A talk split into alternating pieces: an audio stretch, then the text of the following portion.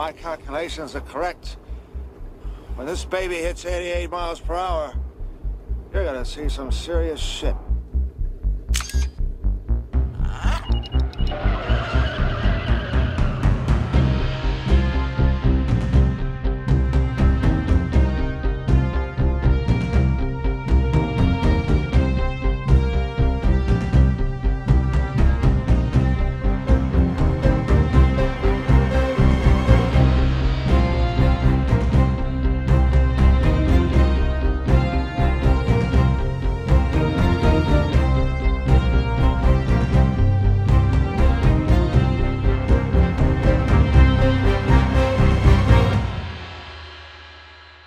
Ladies, gentlemen, travelers in time, welcome back to Ramblin', an Amblin podcast. The podcast where we get behind the wheel of a somewhat modified DeLorean to travel back in time to check out the films from Ramblin' Entertainment. Amblin Entertainment, I should say. I am one half of your host, Andrew Godian. I'm the other half, Joshua Glenn. And this episode, where we're going, we don't need roads, but we would rather like to have a guest for the journey, which is why we have invited host of the Fundamentals podcast, Harley Mumford, to join us today. Welcome to Ram- Ramblin', Harley. Hello, guys. Very happy to be here. Very, very. It's very nice very to good have you, have man. on. I know, yeah. It's it's good. It's like I said. I mean, we were chatting just before we came on, and it's it's so lovely actually to be in a room with all three of us, having had both you guys Mhm. on my show in previous times. Yeah, we've done done solo trips before, but this is the first time we're all together, so it's nice, yeah, to discuss uh, Mm. to discuss this movie with with the both of you. Yeah, we like I say we've both we've both been fortunate enough to guest on your podcast, Fundamentals, which gives guests a chance to gush about the things they love. I've been Mhm. on to talk about my deep, deep love for Rocky Balboa. Uh, Josh has recently been on uh, to discuss The Matrix. Um, My uh, beloved I'm sure- Matrix movies, including the sequels. Yes, not forgetting yeah. the sequels. That's it. Um, it, it's such like a cool cool idea because like I'm sure Joshua will agree with me like just being given a topic to talk about that you love uh, on a on a platform to do it is such a kind of freeing and liberating uh, podcast experience to enjoy. Is that very much like the inspiration behind the idea? Kind giving of. people this platform. yeah, I mean, I'm glad it's it's freeing and liberating for my guests. It's kind of stressful for me as a host because it means I have to hunt people down and, and find topics. And but yeah, that, generally it's just I think like a lot of people last year, I had a significant amount more of time on my hands. So I thought, what to do with it? I think you know, I've always wanted to get into podcasting. Um, yeah, and long story short, I just reached out to some people, and it's been a, an idea in my head for ages. So the whole point, as you say, with fundamentals, is just to learn really, to have guests on. They can tell me about all sorts of topics. Like you said, you guys have done Rocky and The Matrix, just as movies, for example. Um, others topics have been things like pinball. Uh, I've recently recorded one about running and like ultra marathons, which is really cool. I've Oh, done one about singing, musicals, like you name it. And it's just the whole point is to learn. So yeah, I, I enjoy it just as much as, as you Mm-hmm. guys do, and, and hopefully the audience and the people out there listening will uh, will get as much out of it as I do. Really. Has it awoken any desires for new hobbies in you doing these conversations? Oh, that's a good question. Um, no, as much, but I, it has made me go back and, and revisit a few things. Like I think just before we were recording, I was saying Andy's. Thanks to Andy, I've now seen all four Rocky films. I'm making my way through them. I'm definitely going to be revisiting The Matrix. Um, it's made me check out Ve- new stuff. Very happy like, to hear this. I had a guest. I had a guest on to talk about uh, BTS, the K-pop band, and even though I'm Oh, not yeah. the biggest K-pop fan, I was listening to them for like a good week afterwards, and I have to say I really liked what I heard. I thought I was like, yeah, I'll just check this out. So, yeah, it does make me kind of explore more things. Um, And even my first guest talked about musicals, and you know, since then I've I've watched a whole bunch of musicals, a lot more than I normally do. So yeah, it does encourage that sort of, I guess, that discovery in myself as well. Yeah, yeah. That's good. It's a fa- it's a fab fab idea, and uh, we very much enjoy bigging things up, banging the drum for things. Um, yeah, that's it exactly. yeah.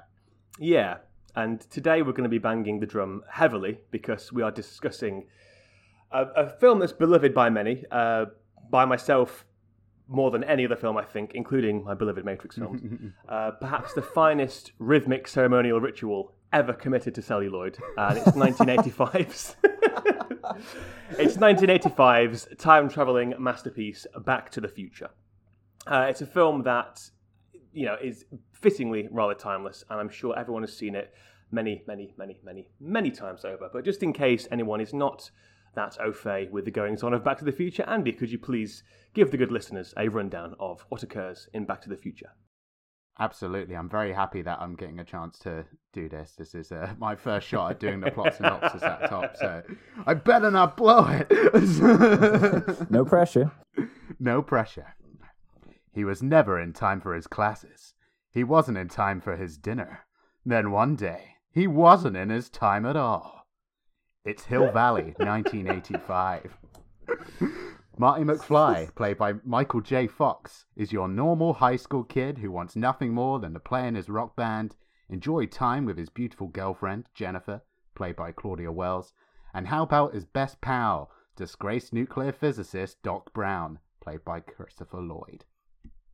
Marty lives at home in Hill Valley with his older brother and sister, Dave and Linda, played by Marc McClure and Wendy Jo Sperber, and his parents, George, Crispin Glover, and Lorraine, Lea Thompson.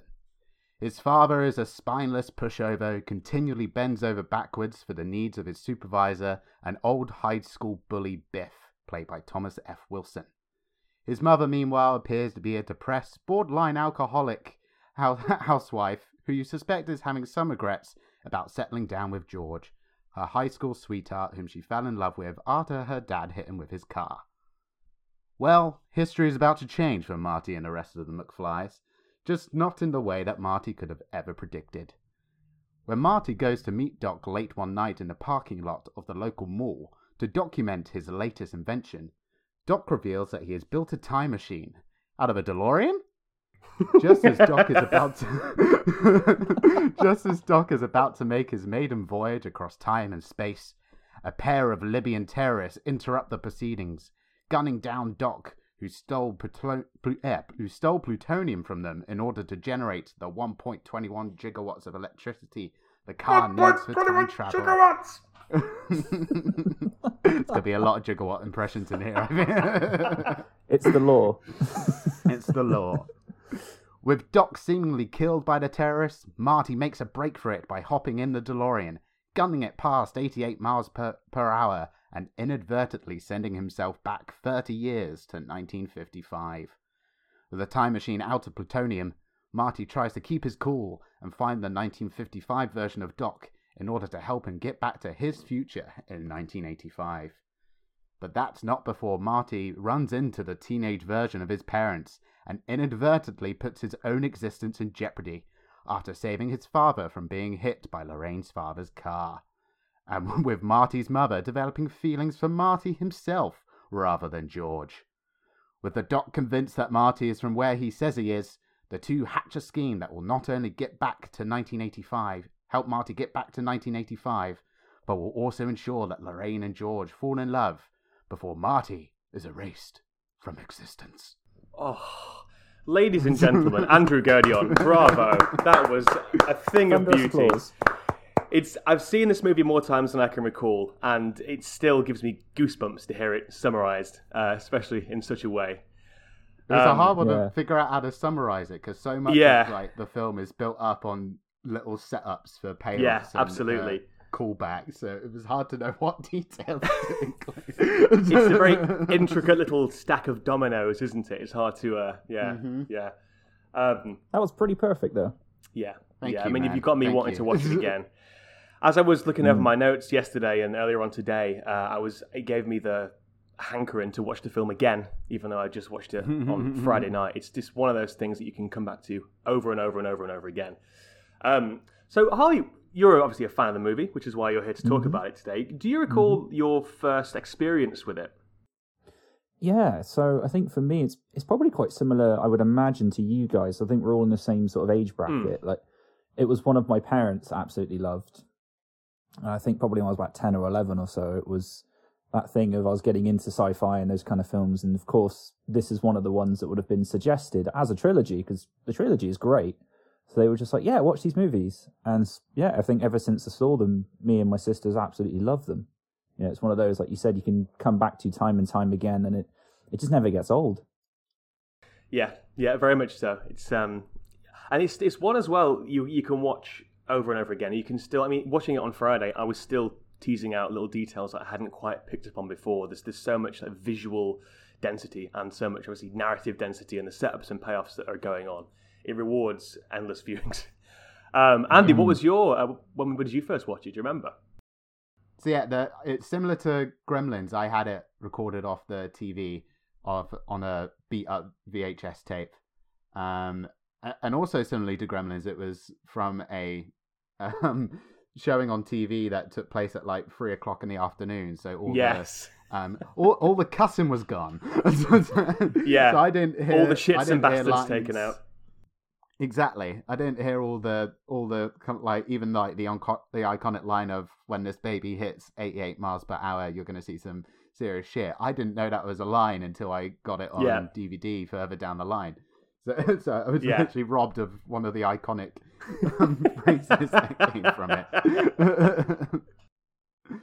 but uh, like yourselves, it is one I've often come back to and have a great deal of affection for from having grown up with it. Um, even like I was watching it with my sister the other night, and she she was also kind of echoing your point, saying it's one of those films that has such like a level of uh, craft built into its story beats that you can't help but be so invested and panicked and worried about everybody and where all the threads are going to end up, no matter how many times it is that you've watched it. And um, so yeah, it's one one of these ones I have an awful lot of like even like my notebook for this um, podcast is a Back to the Future VHS tape styled notebook. So that Nice. kind of talks cool. to how how deep it runs. And I I do have a very like nerdy um, thing to share with you um, from that I made myself about. um, how, how long ago would it have been now? About eleven years ago. So it would have been for the film's twenty fifth anniversary. Um, it was when I was at college in Guernsey, and we it wasn't going to come to the local cinema in Guernsey, but it was showing at the Cineworld over in Jersey. Um, and me and a couple of other uh, fans of the film um, all booked tickets on the ferry to hop over to Jersey to the Cineworld to watch the 25th anniversary re-release. Uh, I don't know if you can see this. Um, little ne- little 17 year old nerdy Andy made his own um, Back to the Future polo shirt and drew wow. the DeLorean and the flames with the quotes underneath on the, on Holy the back cow. of it. Um, That's it- Yeah, amazing. yeah, and then bad. that's share pretty good. Yeah, Twitter. that's pretty good. Um, and, it- and then on the and you've got the line when this baby flux- hits 88 miles per hour. Yep. Yeah. Oh wow, a yeah. little flux capacitor Nice. on the front. capacitor makes the made a little, little- tie. Yeah. I got a little That is- BTS That's really good. 25 on- by the, uh, the breastplate of it, as it were, and then lots of different qu- quotes written on it. Um, but um, this this story has a sad has a sad ending because the day we were gonna go to Jersey and hop on the ferry, um, the weather was too bad, so the ferry was cancelled, so we didn't get to go. Oh, no. See, now I have an image of Andy just stood at the dock in like that shirt, soaked as the rain comes in. you can you can see Cineworld on the horizon, just staring Just longingly at it. a single tear. You're like Gatsby with his rolling green down. that is, you have, yeah, that story rings a bell, but I think I've probably pushed it down in, in my own subconscious because it's such a sad, sad tale, and I'm so sorry you had to experience that. If it's any consolation, Andy, I, I that very the very re-release that you were unable to see, that was the first uh, re-release I ever saw in the cinema, and I had a wonderful time seeing that. So hopefully, my enjoyment of that can can be enough for the both of us. Sure. What's, what's this salt I have in my wound? What's, what's that coming from? Um, yeah, I, I don't have anything fresh to offer. I had the exact same experience as the two of you. Andy, in particular, uh, my version was recorded off the television as well. So a lot of the lines were, "You're going to see some serious," sh-, or "You son of a." Um, yeah, and I was, I was, I was when I it was the first DVD. In fact, this when the trilogy box set came out in 2002, that was the first DVD I ever got, and I in fact got a DVD player because Very of that. cool. Um, I remember watching it and hearing the just the sheer quantity of sons of bitches and shits and bastards was absolutely shocking to my 11 year old ears. to the point that I, I would I would I would tally every time he said bastard in the movie, and uh, it's five times. I remember that number from when I was a young lad watching this film, a young, Oh my ears! yeah, this this pearl pearl clutching little northern lad. um, but yeah, and there was one time as well when I was um, when I was head boy in sixth form. I don't know if I've told you uh, before. Well, I I know I've told you before, but not on the podcast. Um, I was head boy in sixth form. Uh, kind of a big deal. Uh, very impressive. Everyone was very very impressed by Hey it. mate, I was head boy too. Don't worry. Were, were you head boy, Yeah, Harley? Do we- Didn't go to sixth form, so you know. Fair play. Um, one time I organised a little charity charity um, wheelbarrow run. Is was is that a thing anywhere else?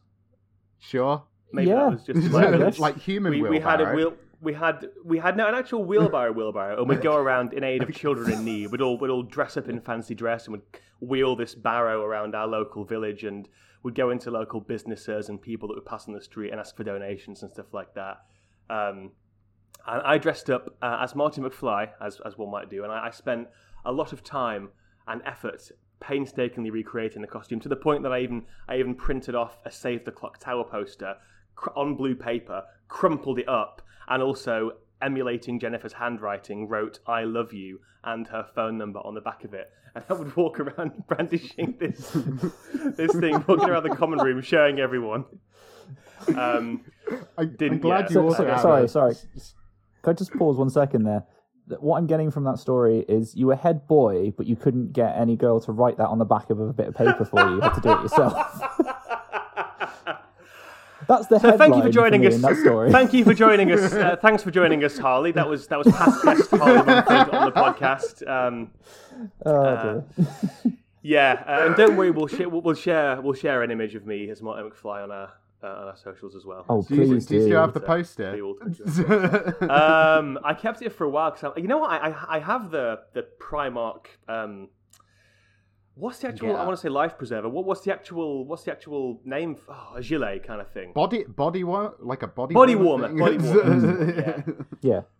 Dork thinks he's going to drown. I think I, I still have the uh, body warmer, and I think in the pocket of the body warmer is my crumpled up Save the Clock Tower note. Still, I think because I'm a I really sentimentalist. hope that's terrible, there. terrible. I really sentimentalist. hope that's there. Well, whenever we're, whenever I'm able to go home again, I will rummage through my old wardrobes and see what I can dig up Mhm. for you guys. Please do. Uh, so I want to talk a little bit about the development of this project um, because it's a fascinating storied history, and there's so many near misses and things that almost were, and things that could have been, and things that never should have been. Um, but before we do that, um, I want to first go into Zemeckis because this is the first Zemeckis film we've covered on the podcast, uh, the first of many. Uh, so there's a lot to discuss with regards to where he came from that lays the groundwork for his subsequent career. So, check the flux capacitor is fluxing and set your time circuits to 1973.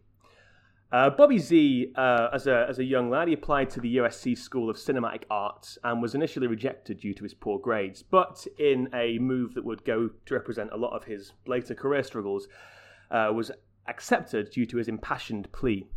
So he's always been a grafter and a hard worker. Um, the classes that he went through were difficult in an attempt for the professors to convey to the students how hard the movie business was. But Zemeckis was largely unfazed due to a healthy cynicism imbued within him by the Chicago upbringing, which, again, we see more of throughout his career. Uh, it was during this time that he bonded with his fellow student, Bob Gale, over their shared interests. A quote from Bob Gale says The graduate students at USC had this veneer of intellectualism, so Bob and I gravitated towards one another because we wanted to make Hollywood movies. We weren't interested in the French New Wave. We were interested in Clint Eastwood and James Bond and Walt Disney because that's how we grew up. Uh, he graduated from USC in 1973 And the pair co wrote uh, unproduced screenplays, including Tank and Bordello of Blood, which they pitched to John Milius, who's a fellow who seems to occasionally pop up in these conversations. a Milius comes up so character. much in this podcast. John Milius and Red Dawn in particular, yeah, it's, it's very much uh, uh, October 1955. Uh, but it wasn't until he won the Student Academy Award at USC for his short film A Field of Honor uh, that he caught the attention of one Mr. Steven Spielberg. Well, I say caught the attention. Here's a quote from Spielberg.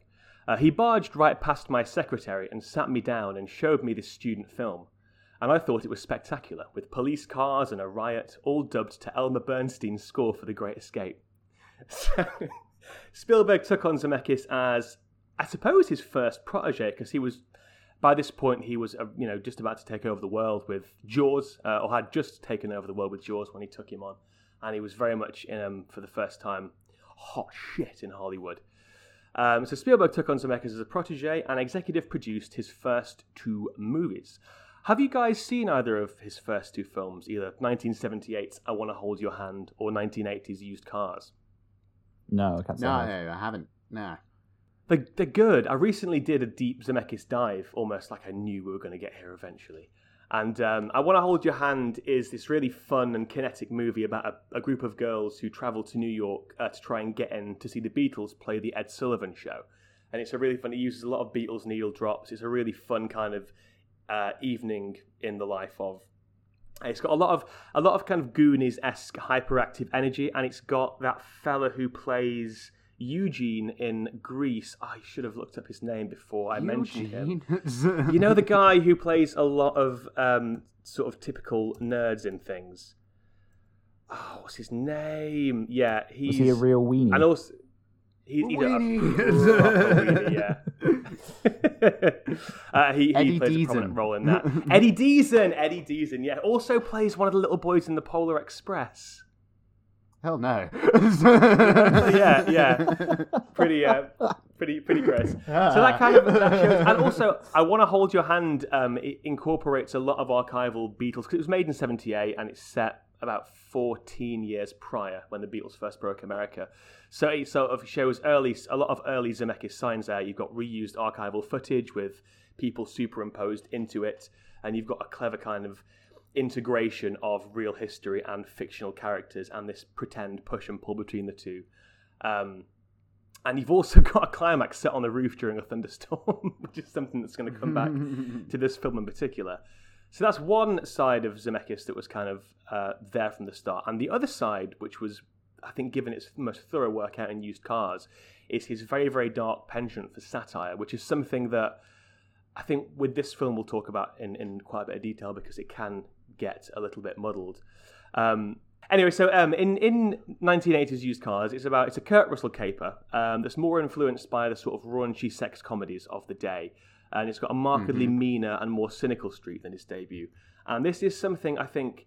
Especially watching his film, films from the very start and going through them, you do notice that he, he has that kind of something that I not, not to psychoanalyze, but maybe something that's imbued in him from his Chicago upbringing and the fact that he's had to fight for every chance that he's had. Really, he's got that real scrappy, um, dark streak to him, like a cynicism that I, I don't think's there in Spielberg's films.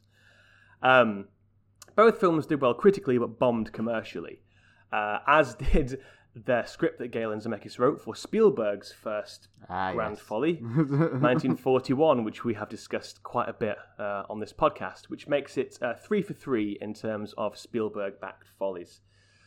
So it was the early 80s, and they, they, I mean, they, they were good at what they did. All of these films, I think Zemeckis' first two films are more successful than 1941, but all three have interesting things going on, and they're clearly not, uh, you know, not hacks. These these are guys who know what they're doing. So they were looking for they were looking for a hit. They wanted something um, to really get them back on track and, and allow them to to sort of break into Hollywood, a la their mentor. So uh, they conceived of a film about time travel, uh, but they just weren't quite sure as to what the hook of it would be. Um, not long after the release of Used Cars in 1980, uh, Bob Gale visited his parents' home and came across his father's high school yearbook. Uh, it was in this moment that he wondered whether he and his father would have been friends if they were at school together, and he suddenly had the idea. It came to him, a vision of this, uh, of travelling back in time uh, to test this theory. So he shared this idea with Zemeckis, who, you know, immediately cottoned onto it, and he added the idea of uh, a lot of his mother's recollections of her younger days being quite contradictory. So you've got you've got this this thing of meeting your parents when they were your age, and potentially discovering that a lot of the uh, sanctimonious stuff they would spout at you was in fact a lie. um, so they began their draft in late 1980, uh, eschewing the usual time travel convention of the past being immutable in favour of showing how alterations can affect the future. Uh, which brings us to September 1980. They pitched the idea to Columbia Pictures president Frank Price, who listeners will recall passing on Ah, ET uh, a couple of years later. the price, again, the price was not right. Uh, Price was a fan of used cars uh, and wanted to work with the pair, but he felt the first draft needed refinement. Uh, here are a few abandoned concepts from that first draft. Marty's father became a boxer after landing the knockout punch on Biff. Uh, and perhaps the most perhaps the most That notorious um, yeah. yeah yeah imagine that george What do you think they would have done? Like, just put Crispin Glover in like a like beefy bodysuit. just They'd He could have been a villain in a postponed Rocky film. There's your crossover. yes I'd pay to see that. yeah. What? Sounds Sorry, like Josh. identity. uh, no, no, man, absolutely. Um, and the I think the most famous abandoned concept was that the time machine was going to be a fridge that was driven in the back of a truck towards a nuclear explosion, which would generate the power required to travel through time. Which uh, two things, first of all, one Spielberg vetoed this over the fear of kids imitating it. And two, Spielberg later reused this for his fourth entry in the Indiana Jones franchise in uh, 2008. two, two much different ends, but Spielberg, much like that producer uh, of Wild Wild West, had a particular kink for giant metallic spiders. Spielberg clearly had. Wild Wild West. Not for this film, but someday. someday I will use this. I will nuke that fridge. And it will be lauded as the dumbest damn moment in all of cinema. That's so great. there- I love that. Such a specific, bizarre, and like Lawrence Kasdan's thing about the, the guy pointing to where he hurts and the girl kissing it better, like in Raiders and Continental Divide. A lot of Hmm. uh, a lot of weird quirks coming back and back and back. Um, so they were redrafting it, uh, and they wanted to focus on the contrast between the modern day and the 1950s, looking behind the white picket fence, all-American aesthetic of your Frank Capras, say, uh, as well as pushing the mother-son romance as far as they feasibly could without crossing the boundary into trauma. The second draft took two months and was handed to Price in April 1981. Price, as you might be able to predict, passed. The successful comedies of the time, which used cars tried, like, sort of dabbled its hand in, were the raunchier likes of Animal House and Porky's and Meatballs. So Back to the Future at the time was seen uh, as too tame by comparison. It therefore went into turnaround, uh, and it was rejected approximately 40 times for similar reasons as the one Price gave. The pair, uh, being Zemeckis and Gale, therefore decided, okay, well, if it's if it's too tame by comparison to the raunchy comedies, maybe it's it's a, a Disney-friendly picture. So they go to Disney, who who were in turn affronted at the idea of something so risque being associated with their brand. These guys just can't catch a break. they were bashed around from pillar to post. Uh, the only person still banging their drum at the time was Spielberg, who still was supporting the project and, and wanted to get it off the ground. But Zemeckis, in quite a, a, a canny move that I think has paid off dividends in his career, he thought that another Spielberg produced flop would tar them with the brush of nepotism and would also damage Spielberg's credibility. So uh, he knew that he needed a hit and he had to do it on his own terms and establish himself as independent from Steven Spielberg. So he decided to accept the next project offered to him. This project, as we all know well, was uh, the Michael Douglas produced and starring Romancing the Stone, which I'm sure we've all, that's a, a, a classic of the rainy Sunday afternoon films, isn't it? Romancing the Stone. It's, uh, I saw you watched it recently, Andy, didn't you?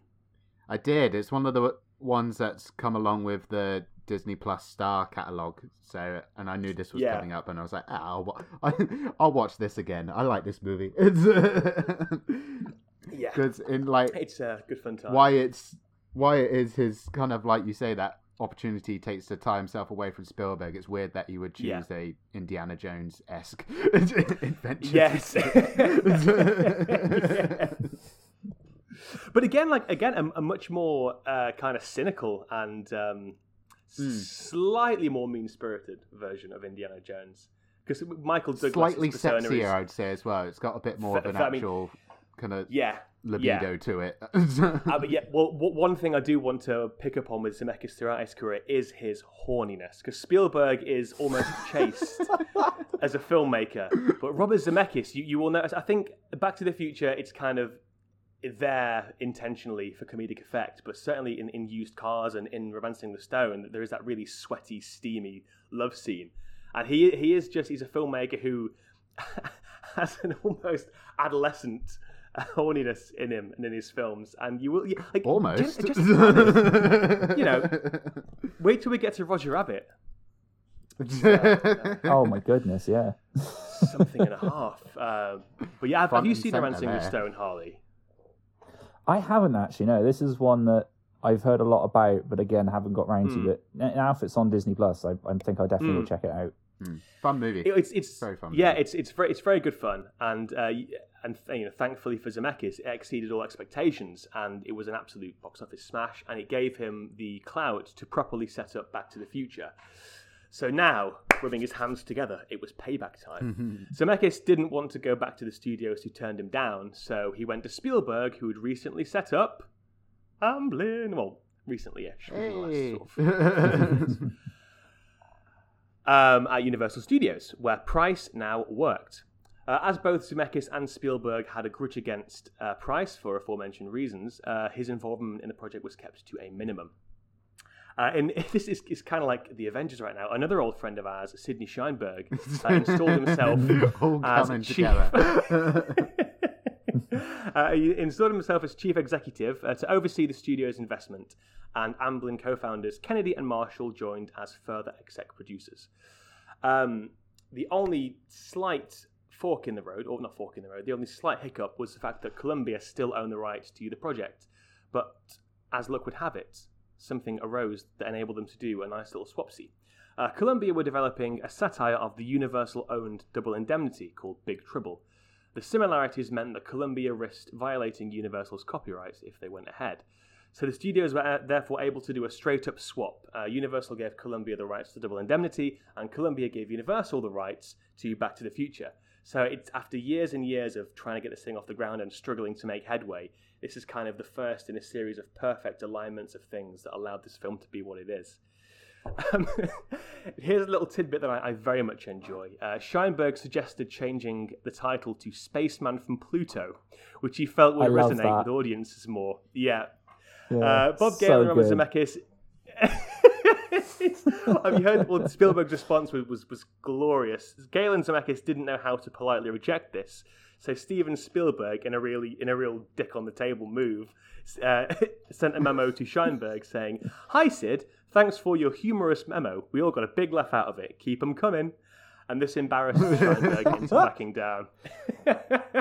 Oh, That's that my is so, favourite that's so this mean story. girls of him, isn't it? yeah, Absolutely. Stop trying to make Spaceman from Pluto happen. Just embarrass him into submission. Of course, Sheinberg denies this, but Yeah. You know, we know we know in our heart Mm. of hearts that it's uh, that it is it's true. Uh, the third draft was therefore completed in July of 1984 with updated jokes and a refined sense of structure. So now the project is very much uh, up and running and it's on track for a summer 1985 release. Let's look at casting.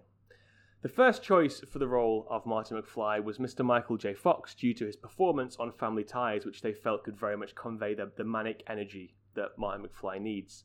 Uh, Spielberg asked Family Ties uh, producer Gary David Goldberg to have Fox read the script.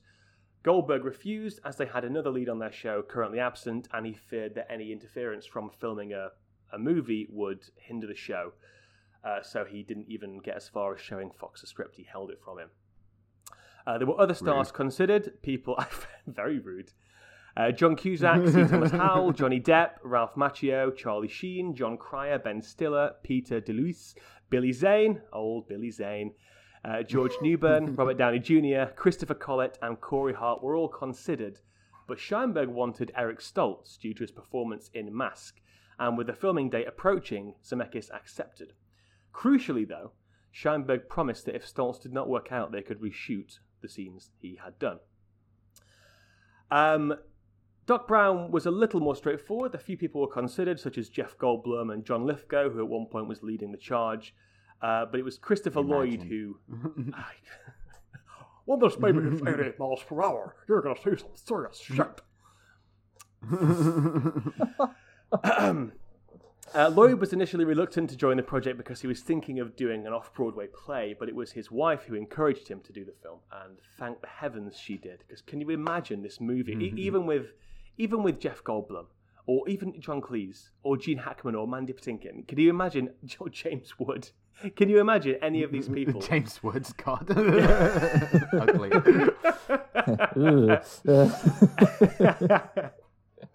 Uh, Lea Thompson was hired when the filmmakers watched The Wild Life while researching Stoltz. Um, and Crispin Crispin Glover, who And Red time Dawn. and still and, and, and- yeah, and, and Red all comes back to Red Dawn. Uh, Crispin Glover was a much more uh, artsy fartsy inclined individual, as as he is uh, to this day, uh, and he was he. I think he was on a slightly different level to the rest of them uh, because on set he was often giving them much more than they wanted, and Zemeckis often was very unhappy with the energy he was bringing, and had to really rein him in. And then rounding out the principals, you've got Tom, uh, Tom F. Wilson, who was given his first feature starring role after an early career of doing stand-up comedy. And it's a really it's a weird with Tom Wilson because he's so good in this movie and such a great screen presence. And aside from Freaks and Geeks, um, he hasn't really had a major role since. No, right? he was in um, DC's um, oh, Legends of Tomorrow fairly recently, where he kind of riffs Yeah. on the Biff um, Riffs. iconography. have you Riffs Riffs on the Biff. I like that. uh, on that note, actually, ha- have you seen his um his Back to the Future song? Yeah. It's, Yes. So good. It's so good. It's stuff he does in his stand-up in later years, where he basically just yeah. He just he just does a whole song about all the so- the uh, questions that he's frequently asked and just answers all of them in the song, and it's it's so funny. I recommend your listeners go and check it out. It's brilliant. Yeah, we'll It's pop a link good. in our bio. Uh, he also, I also, there's a thing going around Twitter about a year or so ago of the, these business cards that he's printed out. Again, answering all the questions that he gets repeatedly asked, and he he gives them out to fans that he'll see in the street and at conventions and stuff. You would, wouldn't you? You would. Yeah, Just you like- really absolutely would. would. Just take it. Just take it. Sick of being asked about Back to the Bloody Future. Uh, so the script script lockdown cast in place. Sheinberg placated for the time being. Uh, filming began on November 26, 1984, on a 22-week schedule at an estimated $14 million budget. Owing to this tight schedule, editing occurred alongside the filming process, which, as this would go on to prove, was an absolute godsend. Uh, at the end of December 1984, Zemeckis reviewed the footage he had and noticed that Stoltz was, was bringing not quite the energy they needed. He was uh, quite a method guy. Uh, he was bringing a very, very serious, intense energy, which was just not what the character or the film needs, because the film is kind of made or made or broken on the strength of its lead. Uh, said Bob Gale, he was a good actor in the wrong role. Uh, Zemeckis therefore asked Sheinberg for permission to do whatever possible to get Fox. Spielberg called Goldberg again. Goldberg told Fox he had withheld the script, and Fox snapped it up and agreed to do it sight unseen. Uh, I think by this point, the, the I think Baxter, the character Baxter, was back on the show, and Fox's potential absence was less of an issue. So, again, a perfect alignment occurred. Uh, many of the key scenes had already been shot with Stoltz, um, so filming fell 34 days behind schedule, and an additional cost of 3.5 to 4 million dollars was added on to uh, to recoup the lost time and lost footage. Um, this is where it kind of gets a little bit more painful for Fox because he would shoot Family Ties during the day and he would shoot Back to the Future following sitcom. I mean, l- luckily he was. I think he was in his mid, early mid twenties at this point, so he had the exuberance. 23, I think, when he shot this. Yeah. So he, he could he could subsist on like two or three hours of sleep a night for for, for you know, the the duration of the shoot, but it, it was exhausting. Oh boy. Um, yeah. they would compensate for the schedule clash uh, to, and to keep costs low. The non-Marty parts uh, of some scenes would sometimes be filmed without him, so you'd have the reverse shot, and the shot itself would be filmed later on Marty's side later on when he uh, when he was able to be on set. And the people have many people who were there, uh, the cast and the crew have been on record as saying that the vibe on set uh, markedly improved when Fox joined over Stoltz. There was an anecdote, I think, from Lea Thompson who said that Stoltz would eat alone in his trailer, uh, whereas Fox would sit with the cast and crew, and it was all a, a bigger, happier family, Uh, which is nice. Also, I don't, don't know if you've heard this story of um Thomas F. Wilson sharing about a intense scene that he had with Eric Stoltz, where it, I think it's the cafeteria scene that they Yeah. were shooting at the time, and Stoltz was genuinely like hitting him and being a bit too aggressive and was genuinely bruising him and he was like okay you need to take it down but you just wouldn't and so, thomas f wilson was like planning on kind of returning the favor during the, when they were going to film the car park scene at Wow. the, outside the dance at the end but Stoltz never got the chance to shoot that scene, so he never got to give him one back. Oh my Well, it sounds like to me Stoltz was being a real butthead. yeah. Butthead. First of many buttheads. Um, Paul Hanson was brought on to teach Fox how to use a guitar to play Johnny B. Goode, and choreographer Brad Jeffries spent four weeks teaching Fox to replicate various rock star moves popularized by artists like Pete Townshend, Jimi Hendrix, and Chuck Berry. So in the film, he isn't actually, it's not actually him playing, but he is emulating the right. he knows enough to make Yeah, it look yeah, like. yeah. Yeah, exactly, exactly. Uh, it's not his voice either, it is the voice of. I do have that noted down somewhere. I forget about it. Like he's Um, credited as like Marty McFly on the soundtrack. It's weird. Yeah, It's yeah. Mark Campbell is Marty's singing voice, but not to so as to not spoil the illusion. They didn't uh, credit him on the film, but he did get a sweet percentage of soundtrack sales, which is yeah, which is quite that'll nice. do. uh, Zemeckis was also able to recalibrate scenes due to the reshoots and fix what wasn't working, which is uh, how they were able to get the, the, the sort of the pacing of the individual scenes just right. Uh, production designer Lawrence G. Paull uh, insisted on using the Universal backlot sets because of the difficulties and costs involved in making an on-location area look 1955 appropriate. Um, Hill Valley Town Square, viewers might recognise as Kingston Falls from the previous couple of episodes, Gremlins. But I think it's much more iconic in this film and much more, yeah, much more, much more of a focal point in this film than it was there. The Uh, cinema's in other the same locations- place there. yes. um, other locations around LA, uh, Whittier High School is the Hill Valley High School, Marty's home, and the surrounding Lyon Estates are in uh, Arleta, Los Angeles. Uh, 1955 homes shot in Pasadena, and so on and so forth. Uh, but most of it was done on that studio set. Uh, special effects artist Ken Chase handled the old age makeup, and he was hired because uh, different actors Zemeckis felt would have been distracting, so he was hired to apply prosthetics and work with the actors he had. But it was uh, he was used to doing creature features and stuff with more fantastical elements, so it was quite a challenge to convincingly make these early twenties actors look like they were in their you know late forties. Pretty good job. And I think Yeah, I I think think it holds up pretty well. Yeah, I think Yeah. I've never seen the film in high def though. To be fair, so I've only ever seen a slightly fuzzy DVD copy that I have from the early noise. So maybe in 4K. It's a lot of you crow's scenes, feet but- and um, jowls. I, I think it adds something though to the comedy of the film, doesn't it? Yeah, By having it the does. Yeah. actors. I think it definitely does. Yeah, and I, we can discuss this in our main conversation after after I wrap this uh, this very uh, long-winded um, contextual element up. But I think different actors play the energies in different ways, and we can discuss who uh, who plays it best, I suppose. Uh, filming eventually concluded after 107 days on 26th of April 1985, and as a little tidbit, the final day of filming included pickup shots of Marty and Einstein the dog in the DeLorean. So a nice, pleasant, gentle final thing to shoot. Um, Arthur Dog day F- afternoons. exactly. Arthur F. Repola was the post production supervisor. Arthur Schmidt and Harry Keramidas were editors, and they had to put the film together imagining where the effects would be, as there wasn't going to be time to uh, re edit after the effects were done, so it was very much feeling it in the dark. There was a rough cut screened in May 1985, and it was generally positively received. The audience went in blind; they didn't know the gist of the film, and in the scene where Einstein is sent back in time, and the you see the flame, um, the flame tracks after the car vanishes, the audience thought Einstein was killed. that was the initial perception of that moment. They killed the dog. Incinerated Einstein. Never killed the dog. killed the dog. Uh, but still, 99% of that test audiences uh, test audience rated it very good or excellent. Uh, based on the feedback they received, the film was recut and screened for executives.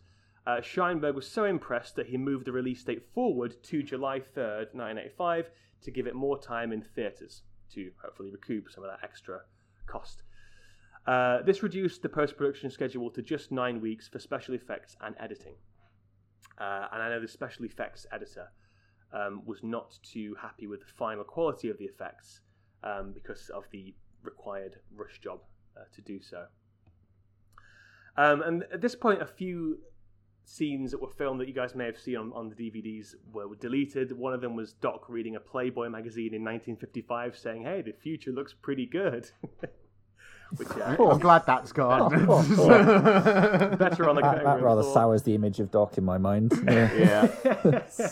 There's one of 1985 George being coerced into buying peanut brittle from a Girl Scout, which you see the after effects of you see him pouring the peanut brittle into the bowl and eating that, but you don't see where he got it from, which is, I think that it's a funny scene That's to, really to funny. imagine. yeah.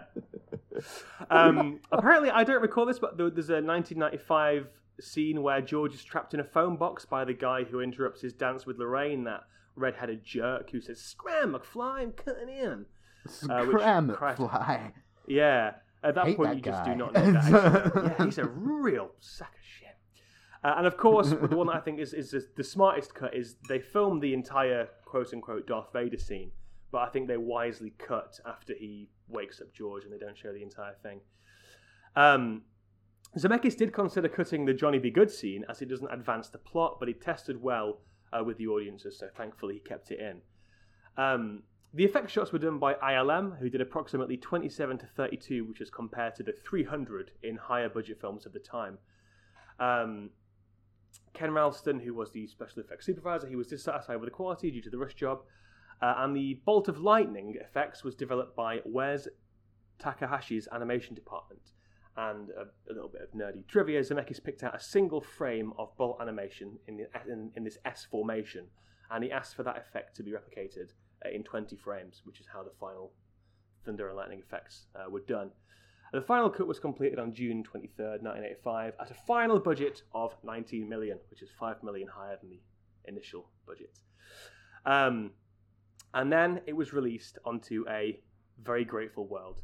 Uh, it earned $3.6 million during its opening Wednesday and Thursday, earning a further 11.3 million from 1,400 theatres during its inaugural weekend.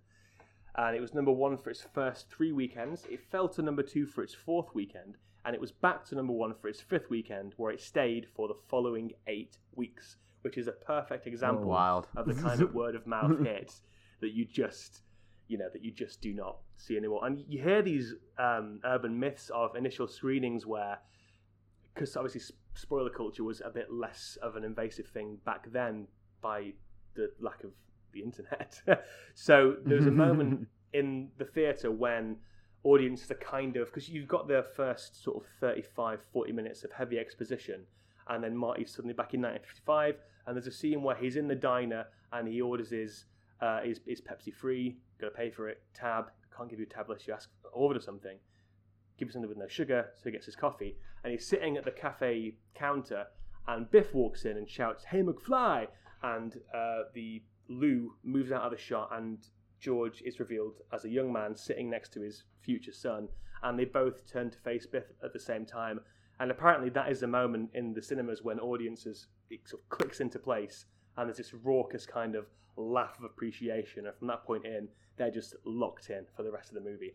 And I would love. To, Weird it's I that point. think- I just think I, I think wonder that's why the it's that moment when point. I just think that, that that's the point when you realize what the film is doing. That's that's when you see, oh, okay, so the you know, all the setup, and this is the film saying, okay, here's what we're going to be doing for the for the remainder of the movie, and it's such an exciting thing because one of the one of the things of having seen it so often as a kid and seeing it so often throughout life is that it's so hard to imagine this film as something fresh that you're seeing for the first time, and I would kill Hmm. to be able to forget that I'd seen it and watch it with fresh eyes and see how these things play, you know, um, in a maiden viewing.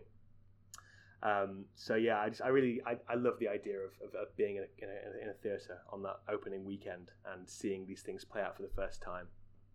No, I was just going to say it's definitely one of those. And like, there's a like a good pocket of films like that that you would, if you had said proverbial time machine, you would hop back to that first weekend and sit with a Yeah. un- unsuspecting audience, and even like Oh, even man. you as the as the time traveler would know what was coming. You, you would just sit and watch the watch the crowd's reactions, and that is yeah, it's one of those special collection of films. I think. Yeah, yeah, yeah, yeah, absolutely. Um, and that that is that is pretty much that's pretty much it. By the end of December, uh, by the end of its theatrical run, the in- initial theatrical run, Back to the Future earned an approximate box office gross of 210.6 million domestically, making it the highest grossing film of 1985. Um, yeah, so I think that is a good position from which to spring into our broader conversation about the film as a whole. So I put it to you, gentlemen. Why do you think this film uh, hit a chord with the audiences so resoundingly in '85 and has continued to be such a an enduring, unimpeachable classic over the years? Um, I would. I, kind of go, goes off what we were saying a lot about how there's that great amount of setup and payoff, and because it is one of the like pure examples of how to write setup and payoff so well and effectively um, that uh, I'm sure is taught in so many so many film schools as a kind of great example of the, this kind of very very uh, intricate kind of writing technique. And even like in those opening scenes where it is what is effectively a big exposition dump around the dinner table where they're talking about how George and Lorraine first met you're not you're not really sat there thinking oh this is all set up. You are just generally experiencing it as like a family conversation around the dinner table. And it is just that kind of like effortlessness in the way it builds this kind of like very fantastical adventure story and, and like all all the way that the best Amblin films do in, in a way that manages to be so kind of endearing um, largely as a result of the kind of characters that it populates these stories with which is why it's always wild to me that like the screenplay and the shooting um, and production of it was always in this kind of like weird kind of chaotic sense of flux because it just does feel so perfectly tuned that um it's hard to imagine that it was ever kind of in a kind of scrambled mess as it as it did get into at some points. yeah, it's a, it's it's a miracle that it that it works out like it does. It's one of those things where you, you can you can plan for all the world. You, you can you can lay down these tracks and you, you can you can you know um, do all you can to try and make something as good as it can be. But sometimes it, it, it is just luck. It's a, it's a it's a, a confluence of events that that align to allow something so perfect to exist. Um, What do you think, Harley? Yeah, it's funny you say that.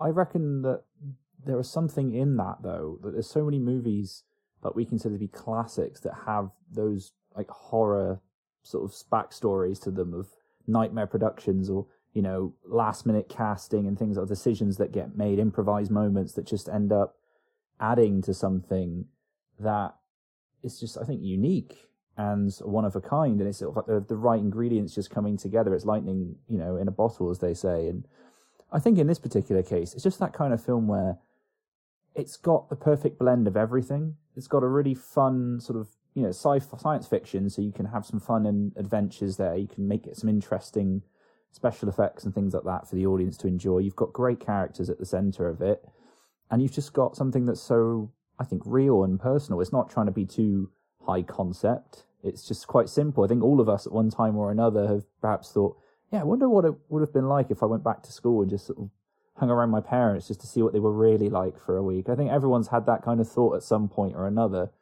So to take a character and throw him in that in that setup, you know, it's brilliant. And what you guys were saying a minute ago, it has stakes, it has payoffs, you know, everything that it sets up, it pays off nicely.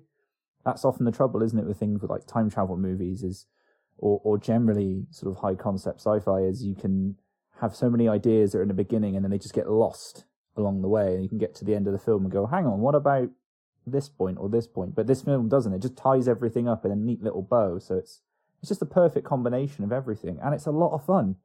It's just a really fun film to watch. So fun! It is. It's all. It's almost too fun. You're watching it thinking, "I should not be. It, it should not be possible to Yeah. have this much fun."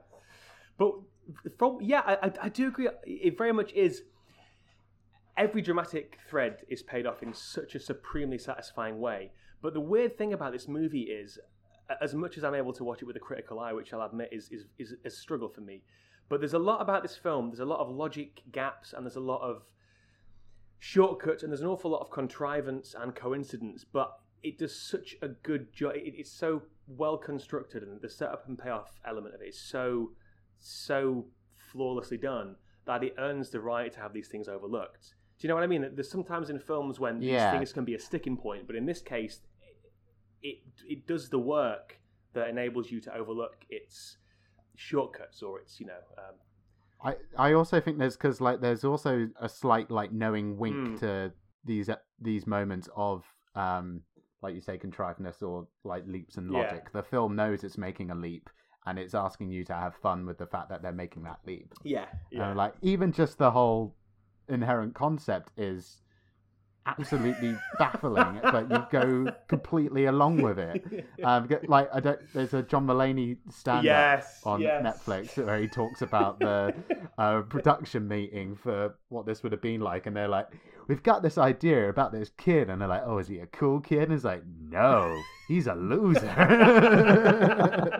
it's like, and he's got he's best friends with a disgraced nuclear physicist, and it's like, okay, and like, does he go back in time to like, does he go like to on a big adventure in the future, or does he go back in time to the Romans, or like, it's like, oh no, that would that would be really cool, but no, we just gonna have him go back in time and nearly sleep with his mom. it, it's a it's a weird cocktail, and like yes, that stand that bit of stand up is kind of playing on like the fact that on on the surface this really should not be an idea that gets picked up and made into a multi-million dollar Mm. movie but it's also exactly why it is, is so good as a blockbuster is that it is this kind of wildly original idea Yeah. that is so seemingly left field and it does do these little like when he's doc's got the time machine and he's showing the uh time how the time gears work and what have you and he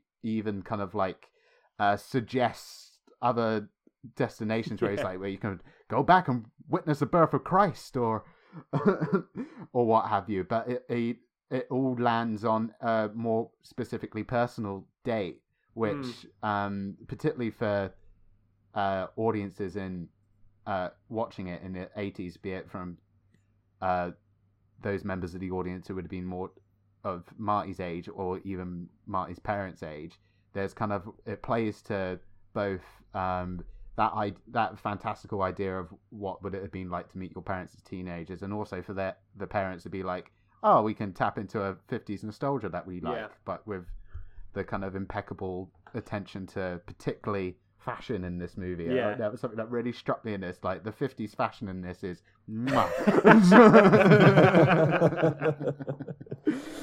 so it has that um universal universality baked into it, particularly for an audience at that time. And and it's very weird to think that if like it was made today, Marty would be traveling back to 1991. It's utterly horrible to think about that. And he'd, be, he'd, he'd do a grunge solo. He'd do like a he'd do a sort of Nirvana esque um, uh, Yeah. having his performance at the end. It's your cousin, Barry Cobain. Yeah. You know that depressing sound you've been looking for? Listen to- Yeah. It's, instead of like fast paced blues, Yeah. he'd just be playing really sad minor chords and mumbling into a microphone. I say that with love, by the way. I love you. yeah. This is a grunge riff in B minor. Watch me for the changes and try to keep up, okay? And weirdly, though, like the bit at the end where he's just on the floor writhing Yeah. around and it's all feedback and noise would have worked. The crowd would have loved Yeah. it. And they'd been like, yeah. but the thing is, he's just too darn loud. He is just too darn loud. Just too darn oh, loud. I love that. I love his, that little cameo. Yeah, so much fun. Unsurprisingly, to people who've who've listened to my show, I have brought a bunch of guitar facts for this Yeah, podcast buddy. because, of course, that's the thing I notice when I'm watching this movie, paying close attention to all of that. I, like it. What is the guitar used? Is it a Gibson at the end? Yeah, so apparently that's a time traveling guitar, ah, which, which kind of fits in. I wasn't sure actually, yeah, because it's it's a. Uh, let me just find the exact make and model. Uh, da, da, da. There's yeah Gibson ES three four five, which was released in 1958. Uh, so yeah, it's about three years too I early. hope somebody got fired Maybe for that. But Marvin Berry and the Starlighters, uh, time travelers themselves. Well, this is it. I figured, you know, maybe there's a deleted scene from Back to the Future 2 where Marty's time travelled to 1958 and has nicked it off of Chuck Berry and just hands it to him backstage or something. You, you don't know. You don't know. But um, wh- while I while I, while we're on that, I just noticed a few other things. So like he plays an Ibanez um, Roadstar in the little audition where Huey Lewis comes up to him and is like, "You're just too loud," which is the perfect choice. If anyone knows guitars, it's like this super shreddy, crazy loud instrument, and I kind of love that that's what he uses. But my favorite thing I learned today, and I was wondering, is you know that brilliant opening bit where you've got all the clocks, you've got the, the absolute chaos of of uh, of Doc Brown's studio, and of course the first thing Marty thinks to do is plug in a guitar to this giant speaker, which is just brilliant. It's such a fun little gag. Um, that little guitar that he picked up, I just thought it was like a some sort of like you know um, what do you call it, like a prop they just built and thought, yeah, this looks silly, and we'll we'll throw it in. It's a real thing. It's, I- those it's are real. cool those exist.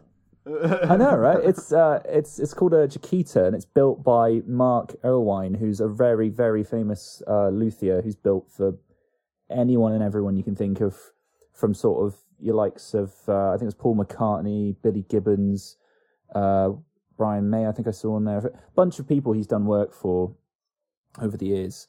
And apparently, uh, that particular guitar was designed by Billy Gibbons because he wanted a little travel guitar.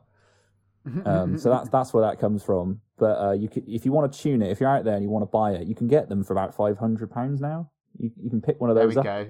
Now all we Yeah. just need is a giant amplifier to go along Yeah, with I, it. I can't help you with the giant speaker. I don't know where you go for one of those. T- speaking of the giant speaker, th- it, there's often there's jokes that often fly around about the nature of the relationship between Marty and Doc. What's Marty doing hanging around with a disgraced scientist?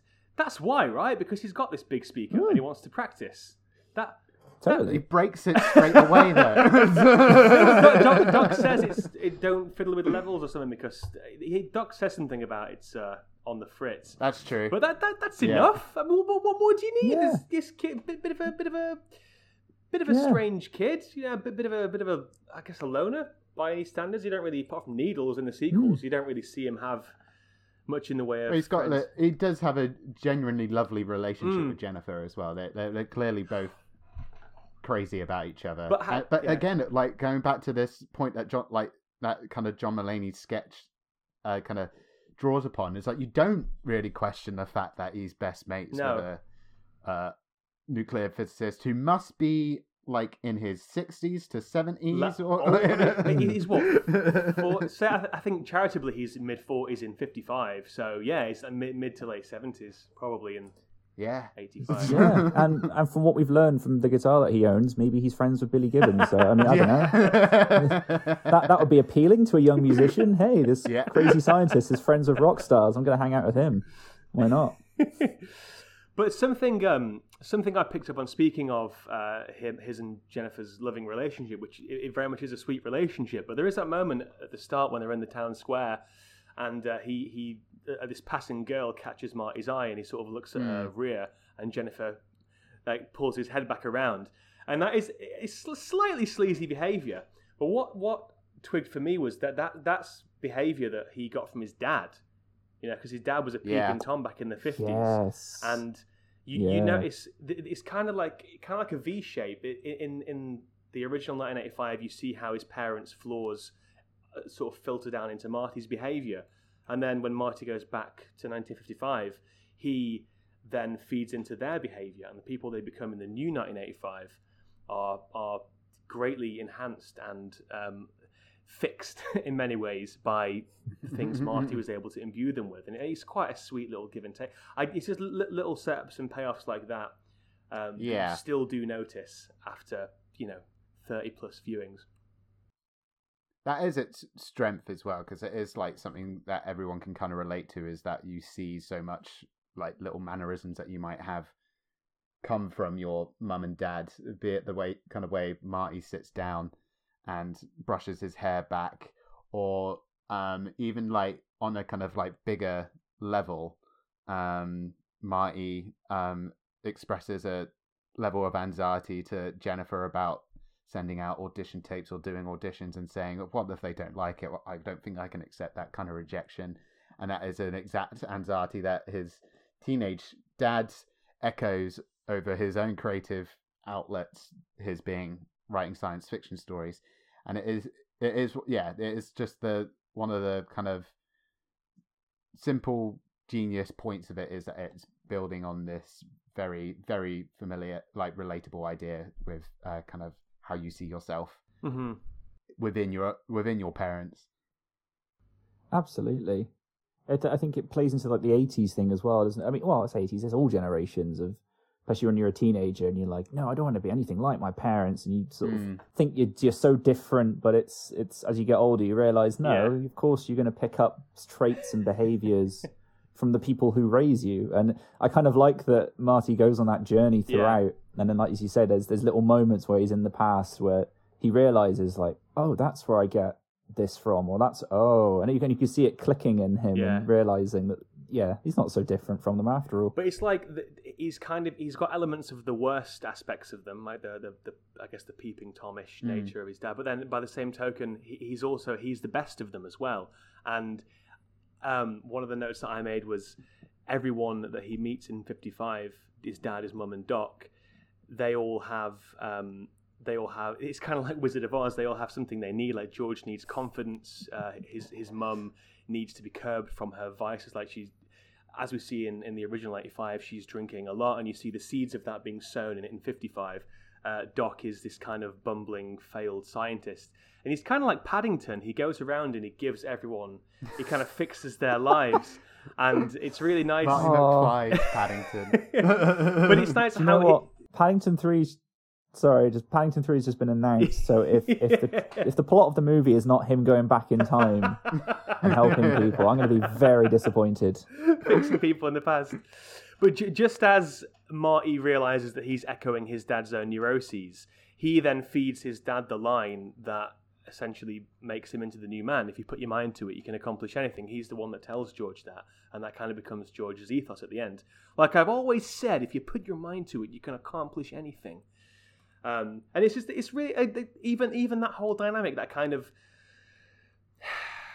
the way the past feeds into the future and the future feeds into the past again, and how you can give to your your parents learn from you as much as you learn from them, and just that that that kind of yeah, little character bits like that. Still now, still eking out these new little th- this little subtleties, and man, I'm just I'm so in awe of the construction of this film on on pretty much every conceivable level. I, and a big part of why I think the kind of iconography of it has lasted is that kind of also the central dynamic between Marty and Doc, which I Mm. think does only work because of the very easy charm that um, Fox and Lloyd strike with each other. Like, and, and again, kind of c- coming off this, what you were going into about Stoltz's method Mm. approach to uh, the role. Um, when um when he was on set, Eric Stoltz asked, was like demanded that he be called Marty the whole time Oh, god and um it when it got to the point that he was fired, and um, they told Christopher Lloyd that he fired, they were like, "Oh, we fired Eric," and Christopher Lloyd was like. Who's Eric? just like the, the guy who was playing Marty, and he was like, "Oh, I thought he was just called Marty." Oh wow. But then, um, the, even the physicality of Doc is kind of in, in- influenced by the casting of uh, of, of uh, Michael J. Fox, who's a much smaller actor than Eric Stoltz. yeah, So he, he it affects works this. so um, well. uh, Do- uh, Christopher Lloyd affects this hunch, and he I think he's about six foot one, and Michael J. Fox is about five five, and Christopher Lloyd reduces his height so they're almost level. Uh, certainly in the in the 1985 scenes when he's a bit older, but just it's just it's just, it's just so per- slotting this this this this pint-sized man into this world just fixed everything. Much like Martin McFly fixes the people that he meets, Michael J. Fox fixed this movie. He he was the final piece Yeah. that. Uh, It's such a made it work. perfect introduction to a movie star role. Yeah. he's so good in it. Yeah. Mm. Absolutely. I think it's part of what makes it work as well, is that the central character is genuinely quite Yeah. likable. yeah, Yeah. you know and and as you said that with with doc and Marty, just watching the film um for the audience i literally finished the movie seconds before jumping on to record this i was watching it i was thinking like yeah the dynamic between those two characters it's perfect and obviously it carries on throughout the other sequels and it just i think that's what makes these movies so lovable is you've got these 2 Mhm. protagonists that really and the friendship's real you know it's really sweet that they both Yeah. really care about each other and you know, like even as Marty has to go back, and it's that really tense scene where you know he's trying to get into the car and, and the clock is literally ticking. Those last seconds, he's doing everything he can to warn his yeah, friend. yeah, You yeah. know, and I think that that's just such a sweet, it's that, a lovely little moment that they keep Mm. throwing in at the end. Is, is you can see how much they really care for each other. There's that point that Doc makes about it's it's going to be really hard waiting 30 years to talk about something that just happened today, and that that I think that's a very Mm. that's a very poignant line reading that he gives there. Um, and there's a way Yeah. when when Marty says. Uh, when Marty gives Doc a, I'm not going to cry. When Marty gives Doc a hug goodbye, when um when Marty, cause, but, but Marty feels as if this is going to be, he's not just saying goodbye to 55 Doc for 30 years. He's he's potentially saying goodbye to him forever because as far as he knows, he won't be able to save Doc, and and the hug that he gives him is the final time he's ever going to say goodbye to him. Mm. And the way I kind of made this note as a joke, but then reading it back, I, I thought maybe there's something to it. Doc reacts to that hug like it's the first hug he's ever had. You know, when when when Marty hugs Yeah. him in '55, there's a look, I almost a look of surprise, but also gratitude on Doc's face when Marty embraces him, and it's just really sweet, like you say, Holly. It's just really, really sweet and genuine, and you feel that these two truly do care for each other. Because Yeah, there's, totally. there's there's definitely an unspoken darkness to Doc Brown's Yeah, background because we you get hints that he's from a maybe like a long line of kind of eccentrics and inventors, but he's the one who's kind of driven driven them down a path where they've gone from being quite like Mm. affluent and um, with it in a mansion and what have you um, to like what we see it see of him in 85 at the beginning he's kind of working out of a big garage effectively um so yeah there's definitely that like unspoken sadness behind him that you i think helps build into why marty feels like he wants to be a, a friend to this what is effectively probably quite a Yeah, sad old yeah. man yeah. But he even says to Marty as Marty's going, he even says, "Marty, you've you've you've."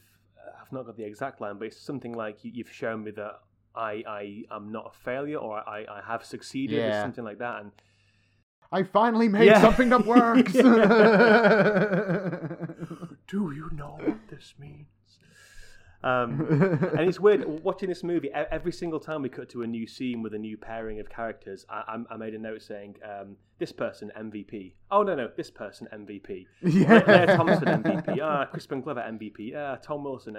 Every single Mm. person just absolutely dines out on their roles, and it's uh, it's a it's a real joy to see actors throwing themselves into it and yeah t- just e- even beyond the writing, what they bring to the what they bring to the parts, uh, they just feel so lived in, and they're so perfectly calibrated, not just on their own, but the way they interweave with each other. And and the the backs and the fourth. I, I, I I'm kind of of the mindset currently.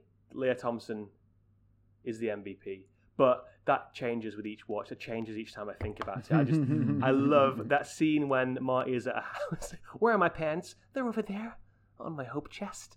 And then when, when they're at the dinner table and she's got that kind of she, she's squirming in her seat because she's so full of desire and wanting, and there is this burning, um, insatiable. There's, there's a passion that she has in 55 that you can just see. It, she's really unsure as to how to express it, but it's there, and it's it's, it's fighting to get out, and it kind of it. I think it colours her eventual original 1985 fate as so much more tragic because it just shows, and the same is true of George, that the ensuing 30 years have just beaten this out of her. She, she's a woman who's been beaten by life, just like George, who is this this um, burgeoning creative. He's had that beaten out of him too by the ensuing 30 years, and I think that there's a real subtle poignance to those those ideas, that the contrast to those two performances, the, the two styles of performance, the them playing their own age and then them playing their later age.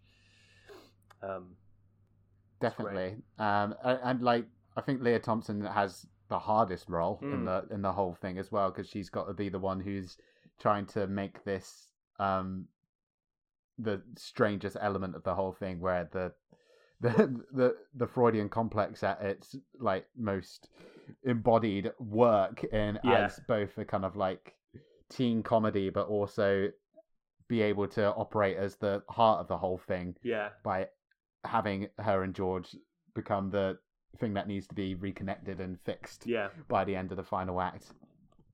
And she gets put through the ringer of it a bit too, because like the whole plan to reconcile that is generally quite oh. very traumatizing. Imagine, oh god, because it's played for last the scene when it's George and Marty going over the plan in the garden, and they just keep pacing back and forth to and from the camera. And there's kind of a jokey line. You mean you're gonna go and touch her on her? And uh, that's that's his mum. Like he's got to justify. It's It's a weird plan. Very weird plan. traumatizing. Yeah, Yeah, It, it really is. But uh, as you said, I, I think it, it lends to. I, I just made in my notes. The whole scene with Marty and Lorraine in the car is it's brilliant, isn't it? It's just it's so awkward and it's that perfect. Both of them are really really Yeah, good in that yeah. role. It's just that. And it's that bit when she, she lands a kiss on him and he looks Yeah. absolutely horrified. And then she's Yeah. just like, I feel like I'm Yeah. kissing my brother. And just the way she says it and the whole, like, the, it's like, sort of, oh, that's a shame. And he's just sat there, like, just, like, eyes are screaming. like, what just happened? It's years of therapy.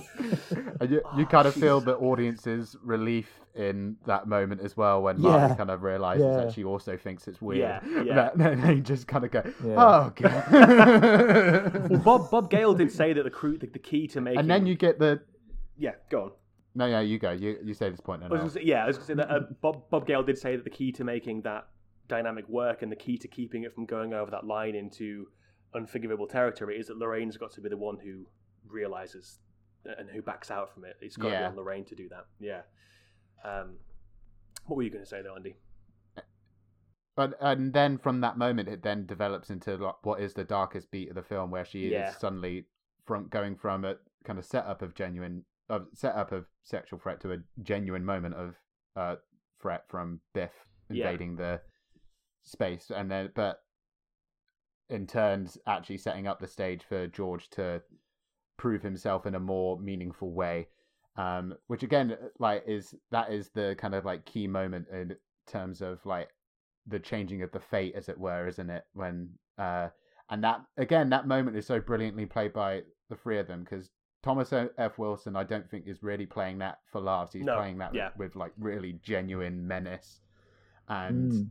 The moment where Crispin Glover turns up and it's like he's got that great exasperated kind of like oh Yeah. and kind of uh element to his performance and even when he does eventually whack Biff in the face and save Lorraine that I think the most perfect like moment of Crispin Glover's like weird performance but like so Yeah. genuinely like kind of enthralling performance is when he's got this rush of adrenaline still going Oh, through man. him and is holding his hand up and it's like and Yeah. the grin that kind of comes on his face for having like finally socked his bully in the jaw. Yeah.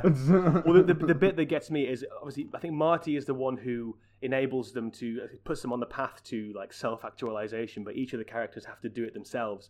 And there's a moment in that scene, Andy, when um, it's so much more intense. It's always more intense than I remember it being. The the, the, the music is getting the, your hairs sort of prickling. You, you sort of makes mm. you bristle. It's quite dun, and then dun, yeah, dun, and then you can you you've got this hulking figure of Biff just completely obscuring um, Lorraine in the shot, and, and she's like gasping for air, and she's like crying for help. And there's a bit when George opens the car door and goes, "Hey, you, get your damn hands off her!" And Lorraine's like trying to trying to make eye contact, and you can see her eyes are screaming. And there's a bit when um, they make eye contact, and it's almost like as soon as he sees the fear and the pleading in Lorraine's face, George is at a point where he knows that he he knows that he isn't going to win this.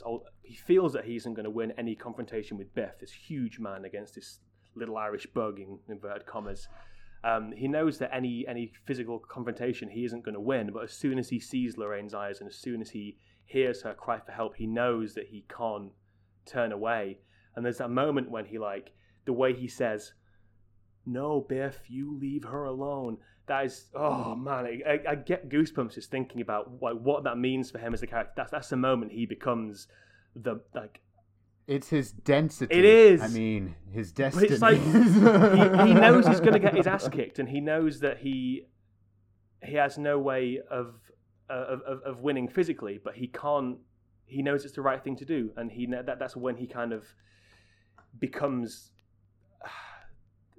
There's just something so pure and true in that moment, and I think it's really beautiful. That, yeah. that, that realization, and it's all mm. it's all in the eyes. It's in her eyes screaming for help and that look of resignation on George's face when he says, I've got to take a stand here, which is something that he has never done before. The act of just taking a stand, not even punching Biff. The moment for him is when he decides to not walk away, when he stays. And I just think it's yeah. so, oh man, that, that, that, that's the bit that makes me cry the first time in this movie. Oh, do, do, you know? Yeah, I think that's totally you're totally right. I mean, it, I was just thinking actually, when I was watching it, is that moment where yeah, Biff says, you know, just walk away, and you think and, and every confrontation prior to that he has completely yeah. backed down you know he, he, no matter even when biff's just sort of joking with him and his tone doesn't even have to raise his voice or be serious he just he's so scared mm. of him but like you say in that moment he, he he's playing it with malice as you say it's it's it's got that real dark moment. But then i think again that plays to what we were saying earlier that this film has real stakes and that's a real moment. And it's like you said it endears you it also endears the audience to to george as a character because it's a nice character growth but it's so much more meaningful because yeah. he's not just standing up to his bully he's now also protecting lorraine and he's doing the right thing you know? And it, yeah like you said it just adds that moment so when he does deck him. It's like the most satisfying punch in cinema history, isn't it? It is, isn't it? It really I love is. That, I love that Biff spins on his heel as well. It yeah. just makes it even better. like, and twirls yeah. and like smacks against the, the car. sound design. So much so that, of course, in the sequel we yeah. get to see it all over again from a different angle because it's just so satisfying. It is. That's that, that's that's kind of the, the, film earns the shit out of all these moments. It, it really, for, for any uh, shortcuts it might take, it really puts in the work where it counts. So when it when it gets to the final half hour of just toppling those dominoes that it's lined up, it's able to do so. There's like mm-hmm. three emotional climaxes in this building crescendo, and it's it, it mm. it's such a it, it's one of the one of the finest segments of any blockbuster I think ever met. I mean, obviously I'm biased; yeah. it's my favorite film, but I think the final like half hour of this film, the way it just caps up caps off everything it's been setting up, it's just um, it's extraordinary, isn't it? But that's yeah, what you good. want, though. You, you, mm-hmm. you, I think. Sorry, uh, sorry to cut in, Andy. Just uh, coming back to what you were saying earlier, like yeah, we can make jokes about yeah, they've got a time machine, and where do they choose to go? Oh, the fifties to see his parents. It's like yeah, it's very low stakes in that way but it's very high emotional stakes for each character, and it makes it really personal. And you know, eh, don't get me wrong, I love a good blockbuster. I love all the the kind of stories where it's you know whether it's a Star Wars or a Marvel film where it's crazy action, all the stuff going on. That's great. But even those films and franchises know that in order to get those big moments to land, you need to have some personal moments with the characters. You need to have things that earn it. I mean, think about Endgame, for example. How satisfying is it when Cap picks up the hammer and wallops Thanos with it. how that would have meant nothing had we not had the character development of him throughout all the movies. If he just turned up at the end and done it, he'd have been like, "Oh, who's this guy?" You know, or it, it wouldn't have been anywhere near as satisfying. Whereas, it's like you say in this, it's you've got to have that moment, and that's what this film does so well. Is it, like you guys have been saying, it gives you real characters that bounce off each other so well. They've all got flaws, they've all got journeys. And by the end of it, not only is the, the general story tied up nicely, but each person's sort of personal character arc is resolved. And I think that's just what makes it so satisfying to watch. And those little moments, it's just like a real fist in the air moment. You're like, yes, you guys did Mhm. it. Yeah, yeah. Definitely, there's such a like a fulfilling sense of completion to them all, and like you say, Josh, that is in this last half hour, it's all kind of all coming together in ways that kind of shifts what their ultimately what their destinies are going to be, Mm. and like even kind of coming back to like yes, the stakes do ultimately are what is on the line is Martin McFly ever actually existing with his ha- hand fading away and what have you. So yes, this punch punching Biff in the face is a good move to resolving that, but it's not going to quite do it. There is still a, a world-ending stake there with Yeah. Marty's existence on the line, but all it boils down to is a kiss at a school dance, and that is Oh. kind of like ultimately what distills it as its pure like lightning in the bottle genius for me as well. That the stakes are that big, but it comes down to Mm. something so yeah. kind of seemingly mundane, but kind of cat- cataclysmic as a kiss at a school dance. and it's the, the the the way it milks out that moment too. I, I, I as listeners will know, I Yeah. am an easy cry, and we we joked about how Andy is made of stone because he doesn't cry at ET. But I think there's a different kind of tears are eked out of me watching this film, and we were texting about it, weren't we, Andy?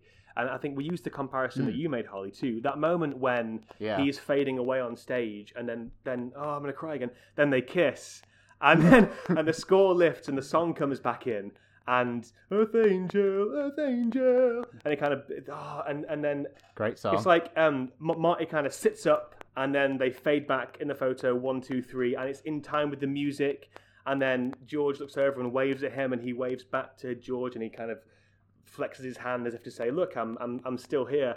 And then the strings swell, and the camera pulls back for a wide shot, and then oh Christ Almighty, that's it's emotionally affecting, sure, but it always makes me cry because there's just there's something about seeing a film pay off an emotional setup so well that just I- I think at at its bottom level it can make your hair stand up and give you goosebumps, but I think when it's done this well, it just it just makes me cry. When you, you cry when you see something, you're just like crying because you're grateful to see something done so well. And we, I, I asked you if you ever do this, Andy, and you, you said kind of I can feel myself welling up sometimes. And the example that you used was the hammer bit in Endgame because it was. yeah. so it's funny that you should mention that, Harley.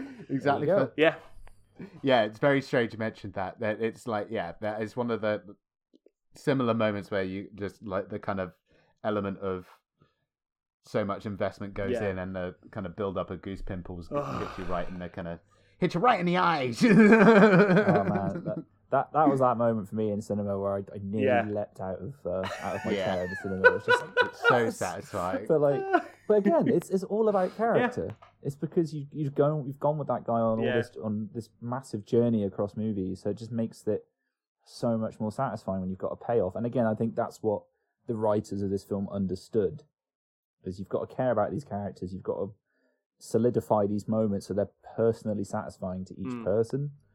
Mhm. Otherwise, it's just not going to land. Um, and I think yeah, that's that's what they did so well.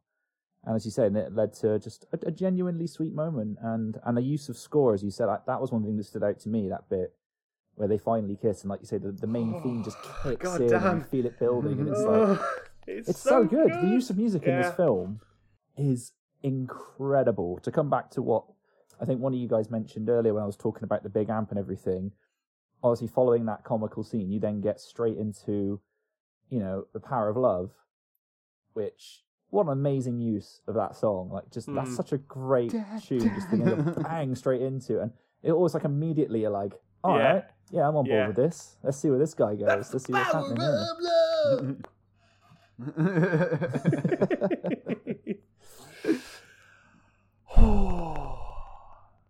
and along with the Huey Lewis and the news song, and we've talked about the kind of the way the score comes in at like really key moments and swells with this like the really resonant theme. Uh, this is like for me anyway, it's hand hands down hands down Alan Silvestri's best score.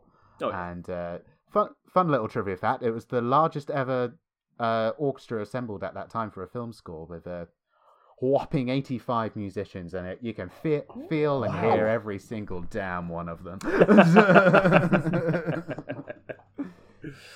That's very cool. Uh, yeah. like it's so baked into like part of why this the DNA of this film is so resonant and that like the iconography of it is a big part the music is a big part of that um and I, I love that like it's it's a detail I made a note of when I was watching it for this and I'm not sure if I'd ever fully kind of clocked it or acknowledged it before is the fact that the score doesn't actually come in until the very first time that you see the DeLorean so it's literally Mm. the moment of the beckoning fantastical adventure that's about to take place which uh, uh, yeah uh, and I, I do love Silvestri like even going back to he scores the big moment in Avengers Endgame so he's still a guy who's like doing a lot of big big huge scores and big yeah.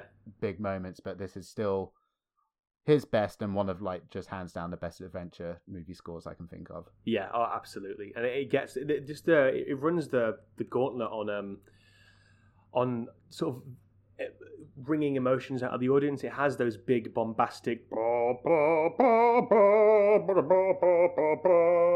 it also has that little that little tingle that kind of signifies like an unease or a disquiet. Yeah, you know when he when he's when he's when he's first back in fifty five and he's he's um well, after he's destroyed one of old man Peabody's pine trees and he's on the country road and he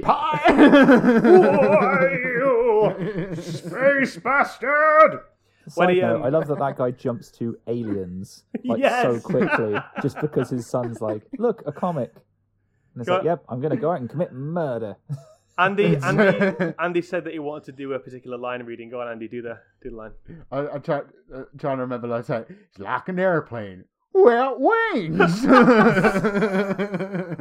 It's already returned to human form dad. Shoot it. He's But so, is that- like you say, uh, he's so quick to believe that his kid's Yeah. comic book is the de facto authority on this moment.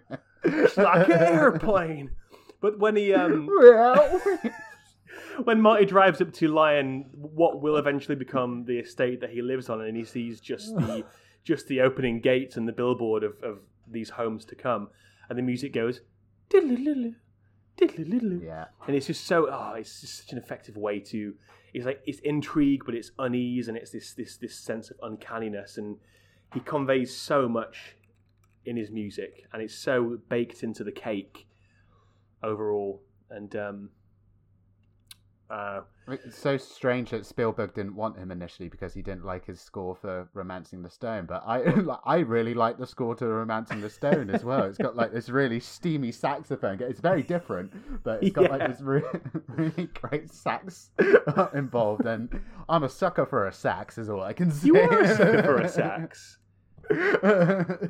Yeah. So you really enjoyed the intro of the school band then? Yes.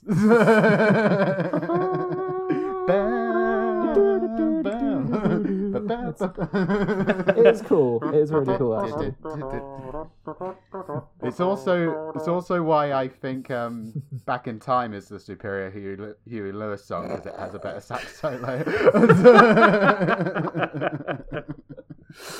But I think you were saying, Harley, how the, the music has um, a, a direct relationship with the film, and it, it kind of, it, Mm. in, a- in a way, it forms a part of the dialogue, and, and, and it's it's it's just sort of so ingrained into the DNA of the film. And so often, a piece of music will cap off a scene or will act as its own kind of full stop, or even even a punchline. Like I think about when you like you mentioned when you first hear "The Power of Love" at the start, and you have Marty go, "Damn it, I'm late for school," and then the song buff comes in as, as like a period to that scene, and it's um it's just a very very effective.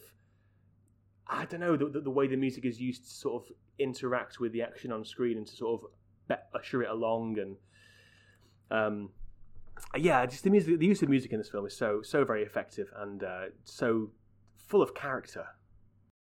Mhm. Absolutely. And, uh, Do you think of all the big dramatic moments that are kind of capped off with a ba ba ba ba Yeah. ba Yeah. it's- it just makes that so much more satisfying. I think of the bit where uh, Marty runs over the top of Biff's car. Like it's it's a fun scene. It's a great moment to end, but it's made so much better by the score just kicking in at that moment. It's just like a yeah, Yeah. Yeah. fist in the air moment. And there's that lovely bit as well. One one of the things I'm uh, very grateful for this film doing is lingering on Doc Brown's um, reaction. You know, after Marty goes back in time, and you have Doc go. that was awful. I was trying to do. Nobody can scream quite like Christopher Lloyd. He's got he's got such a, a great litany of screams in this film. But there's that one where he Yeah. kind of goes yeah, and the score goes. No, that's too major. It- It's it's a much more of a low key, Hmm. Mm-hmm, hmm, hmm and you get to sit in Doc's reaction for a for a beat or two. yeah, for a beat. It's really nice. Everyone kind of everyone gets to enjoy their moments of self actualization. Even Yeah. I think Lorraine's is a bit less pronounced, but it's more sort of giddy schoolgirl excitement of being able to take home the boy who beat up the bully. You know, I guess I guess that's kind of the closest she gets to a, a moment like that. But it's um, yeah, it's a really nice musical accompaniment to Doc's moment at the end. Mm. I, I love the piano in the, the tower scene at the end, where it's Mm. like dun dun dun dun dun dun, like that kind of like very Yeah. tense little, almost like a bass line underneath the, the whole thing yeah. that's happening. It's just adds to it, doesn't it? Just adds to all of Yeah. it. And sp- Yeah. speaking of music, I've got one other fact for you guys. It's not to do with the score, but it's to do with that incredible moment where uh, Marty scares the ever living daylights out of his dad by dressing up as the spaceman and, like, and, blasts music into his ears. So if you notice on the tape, it says Eddie Van Halen, yeah, and it just cuts to Mhm. like crazy screaming guitar noises. yeah, Um, I did a little diving on that because I thought it doesn't sound like any song of theirs, um, and it is. It wasn't. Apparently, um, Eddie agreed to do it as a favor to Quincy Jones, the producer. Um, Oh, really? It, it's just him riffing. Hence why the tape says Eddie Van Halen because he doesn't. He doesn't want it to be affiliated with the band. He's like, oh, Yeah. I'll just I'll come in the studio and make Just some got noise.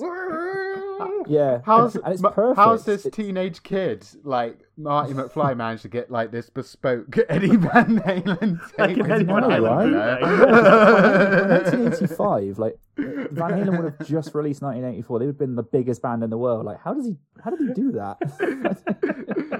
Marty McFly's got this like complete tap to uh, like uncut demos of like Man. big rock stars at the time. He's got some weird connections. weird connections, that boy, hasn't he? he does. Oh, that's another bit of trivia that I like learned of one of the other elements that they dropped in the screenplay. Funnily enough, like to kind of Marty with his bootleg tapes is like one apparently one element of his character beforehand was that he was a as a teen in the eighties he was a, a pirate video um um, dealer, and that was going to be an element of his character that they ended Maybe that explains dropping. why Eric Stoltz played him so seriously because he thought he had this like criminal background. So Yeah. he brought this really intense part of the character to the foreground, but no one else knew it. But they were like, "We we dropped it. It's not in the script anymore." Eric, let like, it go." late, I'm in the zone. Just drop it, I'm sorry, Mar- Marty. Let it go. I'm sorry, Marty. don't, don't hit me again. There's um, a couple more things I want to I want to bring up, and the first and the chief Mhm. chief of those is kind of hinted at in the the context discussion earlier on, was um, Zemeckis's slightly more cynical nature and his relationship to satire, which I, he's got a very conflicted relationship with satire, and I, I don't think it's always immediately apparent that he's being satirical, and I think sometimes even he kind of tr- tries to have his satirical cake and eat it as well. And this this film mostly works as um, co- by by combining what Gale and Zemeckis brought to the script, so befriending your parents as kids, and also uncovering that a lot of what they told you about their childhoods was in fact a lie. And that is very much a Reagan era comment on this Hmm. fake sort of Norman Rockwell-ish all American um, rewriting of history to a point. Like a, a lot of the imagery of 55 is, is very lovingly done and, and the detail is lush, but it, it's kind there's a slight artificiality to it. And Zemeckis even said that he wanted to to recreate this kind of retrospective view of 55. It's not going for um, uh, absolute realism. It's going for this kind of Mm. nostalgic view of 55 to the point that it even like the fabrics they used were contemporary to 1985 that they, they didn't go as far as to actually use material from the from the 50s it was kind of um, anachronistic to a point. So i think the film the, the, there is some things slightly satirical in the film in that it's trying to undermine a lot of reagan america's self nostalgizing of the 50s and the way that Reagan would look back to the post-war period as this this time when America was great and pure and um, you, you know you know uh, the white picket fence, nuclear family, all that jazz. I think the film is poking holes in that and saying, you know, look at it. Th- th- There was there was rampant sexual abuse. There was uh, vice. You know, um, it wasn't Teen pure- alcoholism. yeah, exactly. It wasn't pure and innocent. It wasn't this innocent bastion of, of morality that sort of Reagan and those politics paint it as. And the film does a good job, I think, of of, of, of not making too big a deal of its satire in that regard. But I think where Zemeckis' relationship with his satire gets a bit more complicated is in the the fi- the end of the movie, the final sort of ten minutes, once Marty arrives home and he sees the So weird. yeah, he, he sees the results of what he's done. And I know Crispin Glover, i he's slightly uh, off out, out of the fray. He's not really. He only rarely does or did mainstream films to finance his more esoteric solo projects. And he said, like Beowulf. like well, yeah, exactly like Beowulf, uh, like Charlie's Forgot he did Angels. Um, but he he has said that there- there's parts of the films that he likes, but he hates the end of the film because he feels that it indulges in materialism and consumerism, and it, it posits that happiness is achievable through material gain. And it does strike a weird a weird note that kind of makes it seem much more Reaganite than I think the rest of the movie is. And Zemeckis has said that he was intended to be satirical with that final scene, but the satire, the quote unquote satire that the final scene presents is very, very different to what the rest of the film is doing. And um, I think it, it is. I don't really know what to make of that. I, I know we, we briefly touched upon it, Andy, when we were texting the other day. But w- what do you guys think of that final scene? Do you, do you see there being satire in it? Like, what do you think was the parting message? Or do you think it was just that Zemeckis slightly garbled what he was getting at, which which is something that he has done, and I think that that element to Zemeckis reaches its pinnacle in Forrest Gump, which I think is a film that's much more cynical and satirical than its detractors claim that it is, but it, it gets sort of muddled with its own intentions. So yeah, what do you guys think of the of the final scene of Back to the Future? Uh, that's a good question. I, you know, it's funny. I hadn't thought about it through this sort of satirical lens, Hmm. but you, you've got a point. I mean, uh, I do enjoy that angle, particularly looking back on the fifties, and as you say, that the absolute level of hypocrisy that comes Hmm. from the parents and stuff is, is quite Yeah, yeah. amusing. But yeah, as far as the ending goes, yeah, I think you're right. It, it certainly, if, if that was his intention, was to continue that sort of thread through to Mm. the end, I think it, it definitely got lost for me at the end. I Yeah. feel like the end was more of a sort of happy resolution, and I, I, I didn't really pick up on anything being particularly satirical or like a commentary. It was Mm. more just, as you say, well, everything worked out and everyone's achieved their dreams, and it's Yeah. you know it's all good. And now they're rich. Yeah. Yeah, I I think I agree because like particularly there's a, a lot in that kind of like even before that like that kind of both plays in on satire and is just kind of like a bit more playing in a register of more broad comedy, particularly Mm. like the whole um, "Hey Chuck, it's your co- cousin Marvin Berry." Yeah, Here's a white guy inventing the Yeah, sound yeah. of Chuck Berry. That is an element of it that like loses the kind of satirical edge and just goes for like what is quite like a fu- like it's a funny gag Yeah. um and i think that that is the sort of energy i see the kind of like final final moments kind of playing in a similar sort of key where it is um using the kind of uh what you've seen as uh, of the home space in the original 1985 yeah. and playing it for like this kind of like ludicrous again like like a gag again Mm. um, where all the r- roles are reversed. You see Biff is now this kind of like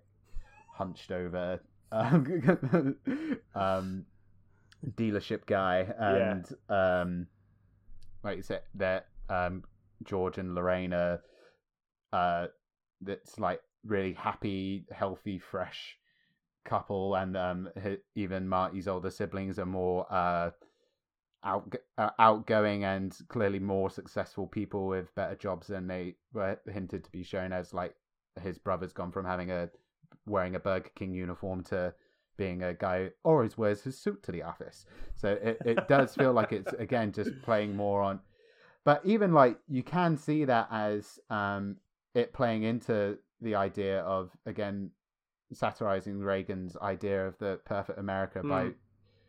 because it's being played in such like a high Yeah. register of comedy uh, is saying look how ridiculous this kind of wish fulfillment is Yeah.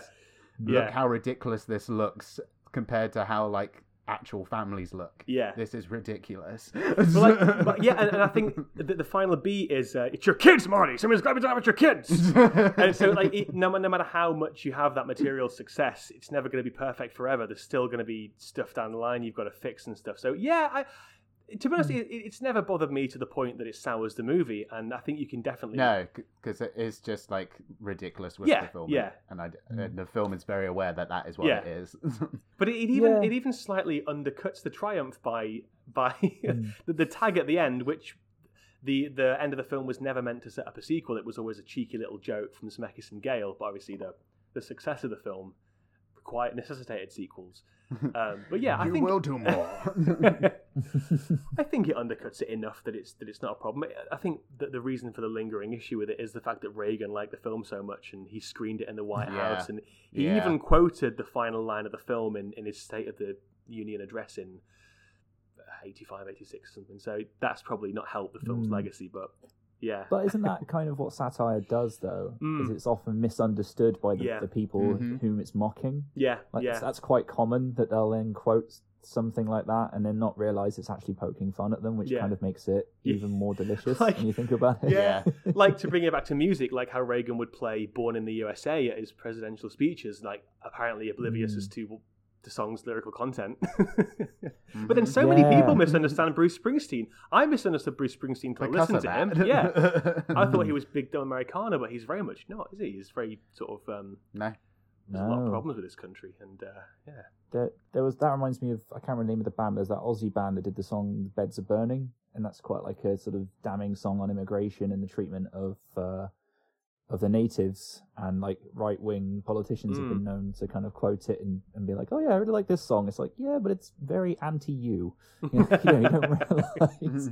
You know, it's it's Yeah. it's yeah. It's like people playing Rage Against the Machine songs and then being surprised that they have certain views that Yeah, you know, exactly. don't line up with theirs. Like, Yeah. Well, this Tom Morello keeps talking about politics. Like, yeah. Some of those point at is- work forces are the same that burnt crosses. And oh, Yeah, you're what- what telling do me this guy is political?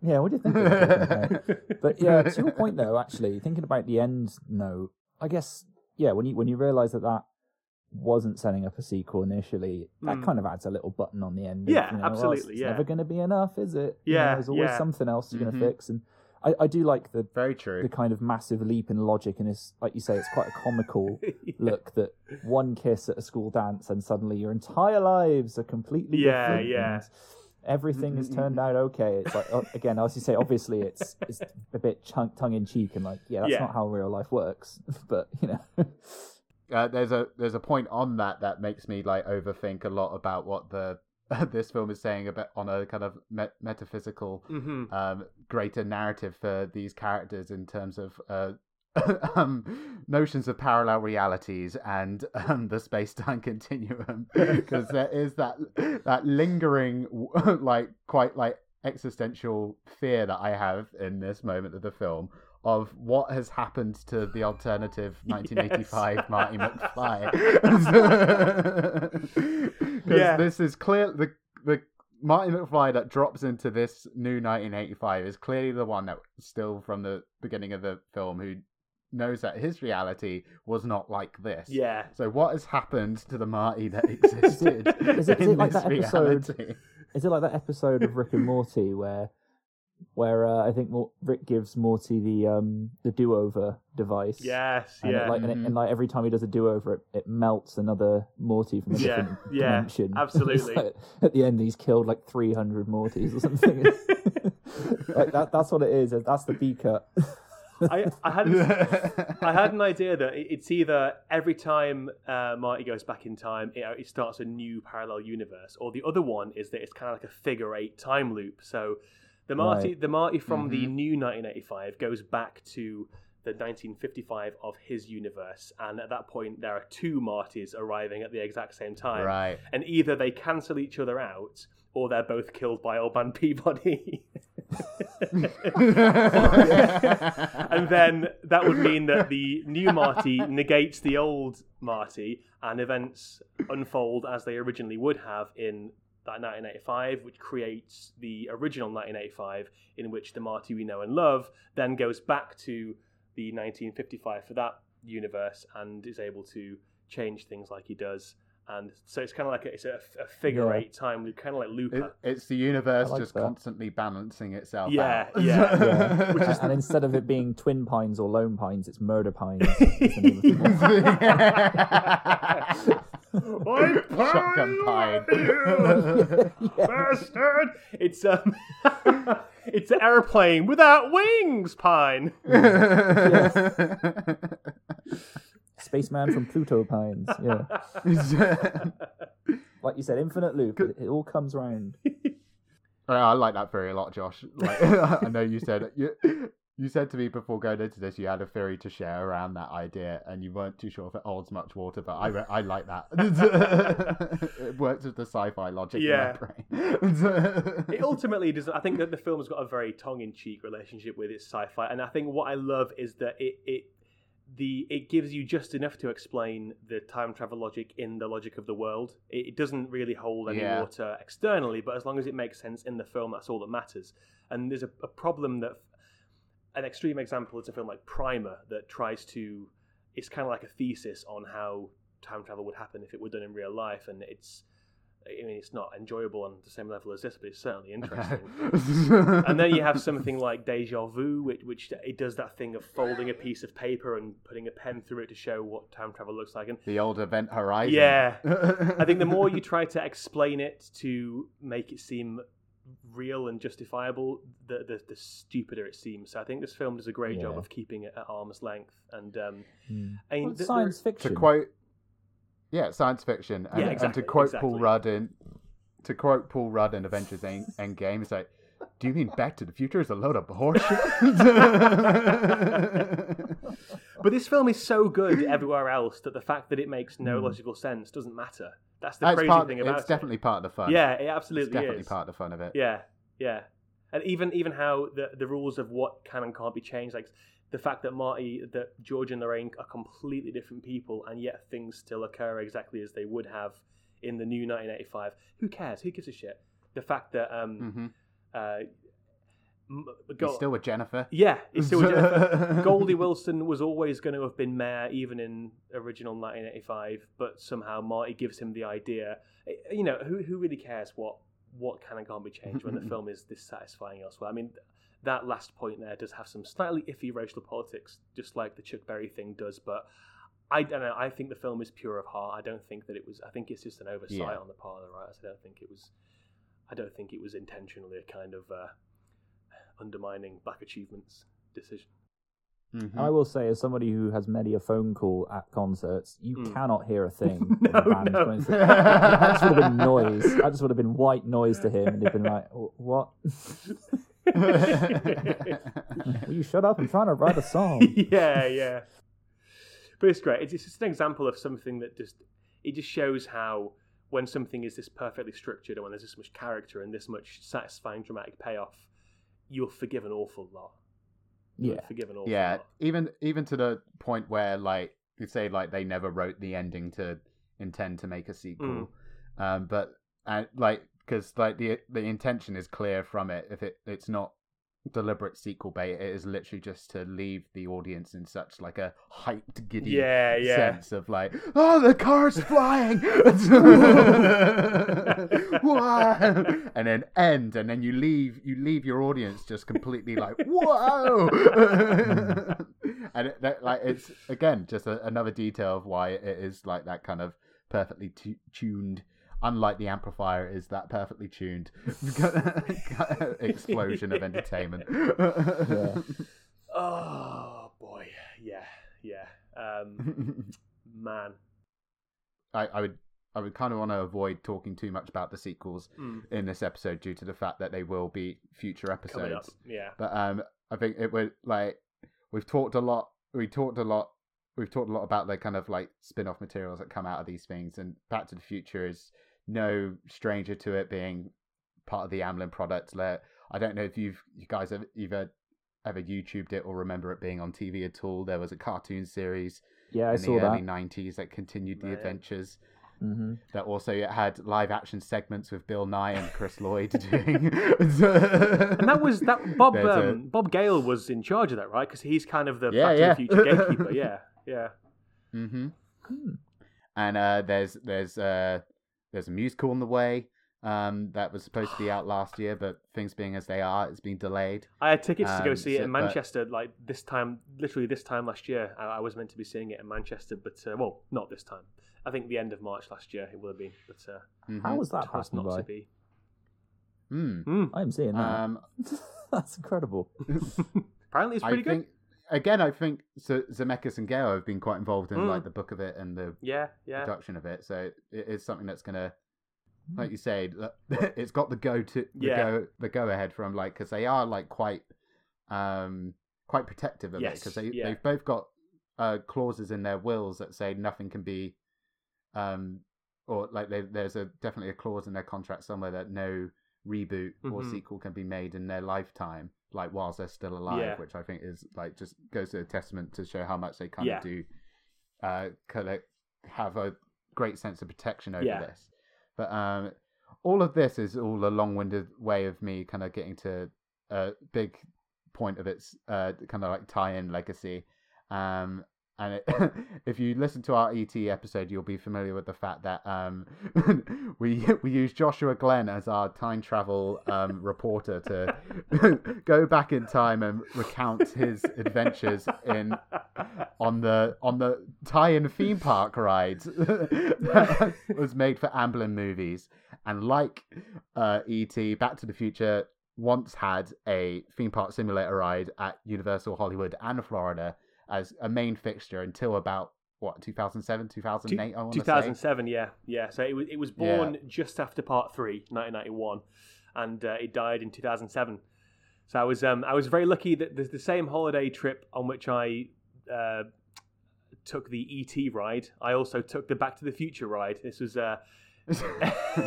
this was April 2006. We all went uh, with my gran, who I mentioned on the Goonies episode. She was not a fan of the Goonies. Um, and uh, just a little bit of world building detail there. Um, but wh- whereas the ET ride was, uh, it, it was a kind of it's a small world style thing with with animatronics and miniatures.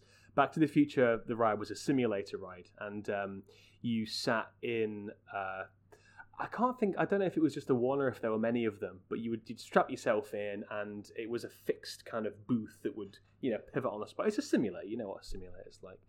And uh, I think the gist of the film was that Biff had stolen the time machine, and Doc Brown had not to, again Yeah, again. and Doc Brown had to chase him through time to uh, fix his mess, to, to, to fix what he'd done. Which is, I've actually I've got a, a role playing board game for Back to the Future that a friend of mine got me for my birthday. Future guest Mike Perry actually, and that's the same premise of, of the board game is that Biff has stolen the time machine and you've got to, Okay. you've got to follow him and you've got to fix what he's messed up so it's a weirdly um, persistent narrative thread um, and and I'm sure it's on YouTube. I'm sure we'll have to try and we'll try and find uh, the video on YouTube and, and, and link it in the description for the episode. Um, because Christopher Lloyd came back and um, uh, Tom Wilson came back to film whole new scenes um, for the ride, and it's much like um, the Terminator Voyage Through Time or whatever it's called. The uh, that was at Universal Studios. Mhm. It's a legitimate, officially sanctioned piece of filmmaking. I can't think. I don't think Zemeckis directed it, um, but he certainly, like you say, he he he signed off on it. Had a Um, hand. yeah, and it was really cool because they had they had the they had one of the three actual DeLorean models sitting outside the building that housed the Back to the Future ride, uh, and I've um, oh man, it was so cool. Yeah, and you could you could get a photo with it. It was kind of gated off, but you could still get pretty close to it. Um, and it was very very cool, and I'm very very grateful that I was able to um, to take a ride on that before it was replaced with a Simpsons ride. Uh, yes, it's no longer there, unfortunately. Is that like the big Simpsons land Yeah, that's in yeah. Now? it's the centerpiece of the big Simpsons land. And I'm just checking now. It's it's on the movie's on the the Back to the Future ride movie is on the DVD and it's on the Blu-ray and it's 32 minutes long apparently, which is longer than you might think. Uh, oh, you know who directed it? It's directed by David DeVos and Douglas Trumbull. Oh, written As by in the VFX guy, Douglas Trumbull. yeah, and it's written by Pey- Ah, written okay. by Peyton Reed and Bob Gale. Okay. What in that? Wow, yeah, yeah. there you go. Wow, wow. So we'll definitely link to this in the uh, in the description of the episode because I, I want to watch that again. I didn't get a chance to watch it Yeah. again before this, but yeah, it was great fun, a lot of fun, and it's a real Have shame you- that it's no longer. Have you been out to Universal at all, Harley? Oh no, no, I've not. I've not had the chance to go to the states yet. Um, but it's funny actually because my wife's got friends out there uh, in Florida and sort of in those areas, and I- I don't want to sort of rain on your parade a little bit, but, but like nothing, nothing really that doesn't interest me. Weirdly, that sort of thing. Like I don't know. I, I like the idea. I like the idea because I've been to theme parks, obviously, but I just for me, it's like if I'm traveling that far out, Yeah, I, I don't want to stand in a queue for six days, Yeah. you know, my entire holiday. But having said that, I, I don't know if I think if, if I was in that moment, maybe I'd make a different decision. Um, and, and to be fair, like you said, the Back to the Future Ride ET, I, I read up on the Terminator one ages ago. They put a Hmm. lot of effort into those. yeah, huge amount. I was, I'm It was a actually quite time, impressed yeah. by. yeah. Ah, cool. wild amount of the talent involved for that theme park ride. Then, and the fact that it's canon. That's incredible. Yeah. Amazing. I, I'm also glad to hear that you now have a new Back to the Future board game to accompany your Back to the Future Monopoly. Yes, as yeah, well. yeah. Fifty percent of the board games that I own are um, are um, Back to the Future based, and about ninety percent of the board games that I own are Monopoly variations. Is, is there a Back to the You- Future Cluedo? Oh, no doubt there's a Back to the Future. well, that'd be Cluedo. fun. That'd, That would be, fun. wouldn't it? Would it- Would it be like just kind of murders taking place in different time periods? Oh, Exactly. Yeah. No, I don't think there is. It was but... old man Peabody with the shotgun. yeah. And that's that's it for everyone. Yes. yeah. oh man. oh, I want to keep on talking about Back to the Future forever. Well, you guys get to. You've got two more episodes We've yet. got two more to There's- go, man. yeah, Yeah, there's two, yeah. two Yeah, I'm- more, I'm kinda two more parts to go. I don't know. Just actually, be- be- before you know, before we kind of end the topic on this, I really want to know, just to sort of Hmm. tease it out. What do you guys make of the trilogy as a whole? Love it myself. I Mm. Parts two and three. I mean, this is this is. I would say, even though it's got flaws, I think this is a perfect movie insofar as it does everything it sets out to do Mm. flawlessly, and uh, it's such a perfectly constructed piece of blockbuster Mm. entertainment. Um, I don't think parts two and three operate on the same level, but I think you know, as a whole, it's a really fun trilogy, and I, I love the conceptual. I love how weirdly conceptual they get, especially. Mm. I prefer part three to part two, I think, but I love the swing that part two takes. It's such a bonkers concept. It's a bonkers thing for a sequel to do, and it it just takes risks that it didn't need to take, which is I, I have endless appreciation for. So, yeah, I, I love them. I love them. Yeah, I have a similar similar. So I I would also put part three over part two. It just I, if just because I like a western along. um, yeah, as a as a as a trilogy, it was always one that would like all three of them were quite constant mainstays at growing up and what have you. So there is a lot of nostalgic attachment to them. That the, the only like part two is one that I have a, a weirder relationship with. It's just because of the Marty McFly character just feels so different, Mm. particularly in the opening stretch of that film. That slightly sours particularly Yeah. part two for me, which I'm sure we'll build upon in the episodes when we get there. But as as a kind of like uh, a, a, a trilogy that I, I grew up with. It's st- it's still one that I will go back and Yeah. watch all three of them quite quite regularly. How about yourself, Harley? Yes, I same as you guys. Really, I, I love all I love all of them. I just think as, as a trilogy, if you're going to sit down and, and do a series of films, it's a really great one to get into. They're all Yeah. just great fun movies. And that's the thing; it, it is just Yeah. fun. It's just fun. It's just Mm. fun. So much fun.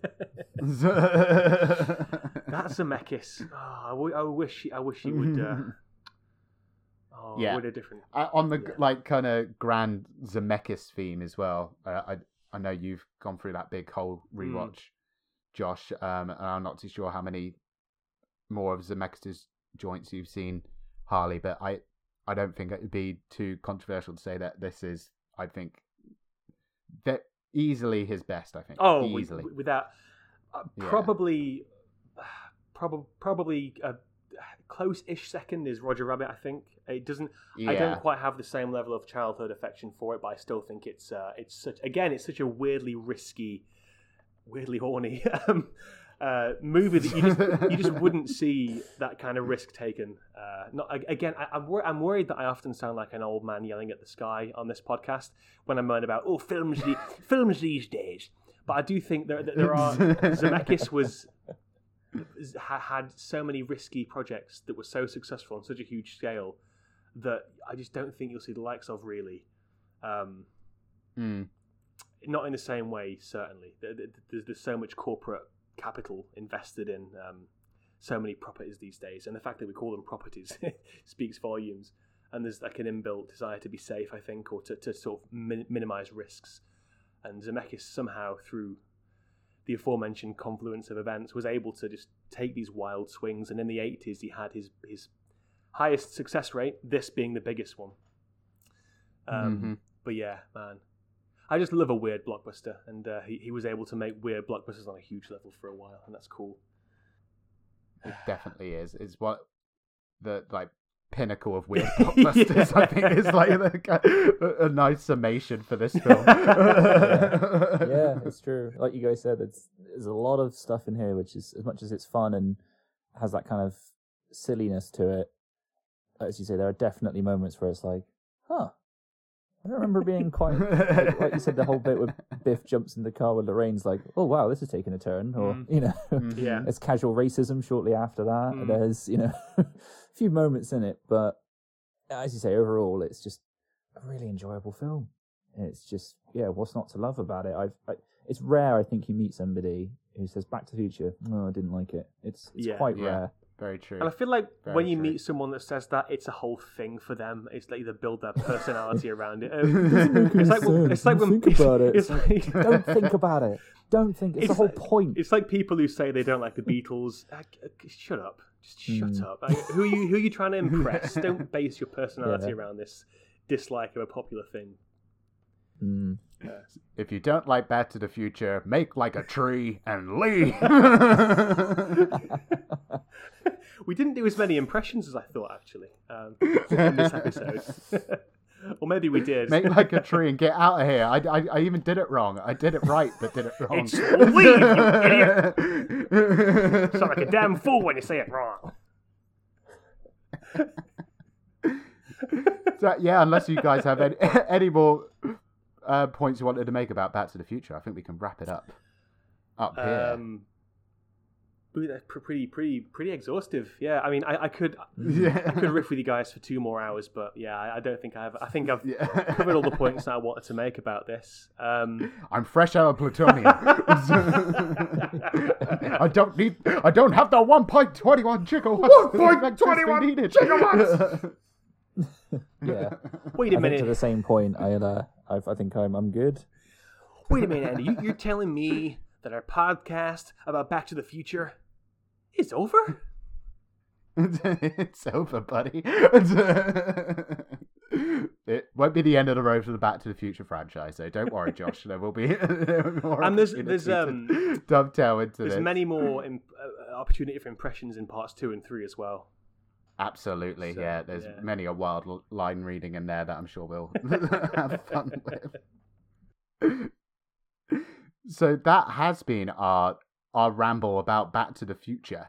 Um, in our next episode, we're still going to be sticking in 1985 for Barry Levinson's adventure movie Young Sherlock Holmes. We can't quite get out of 1985 just yet. um, if you fancy watching Young Sherlock Holmes along with us and don't have it on disc, you can buy or rent the film digitally from Amazon, Apple TV, Chili, Google Play, Microsoft Store, Sky Store, and YouTube. Uh, if you have any affiliation or any relationship to the film and want to share your thoughts, please tweet us at Ramblin' Amblin or email us at ramblinaboutamblin. Uh, while you're on your phone, uh, just give us a little like and a subscribe. And if you want to write a review, hey, who are we to call you buttheads? don't call us buttheads, please. Yeah, don't call us buttheads. things only, please. I mean, what if they don't like us? What if they say we're no good? I just don't think I could take that kind of rejection. Then you shouldn't get into podcasting. Is my advice. yeah, that's the gambit you run. well, you know, we've put our minds to it, so fingers crossed we can accomplish anything. I'm just, I'm just, I'm just cramming them in now. I'm sorry. Let's, let's. yeah, make them work where you can. I, the last thing to say is, well, thank you so much, Harley, for joining us for this chat on Back to the Future.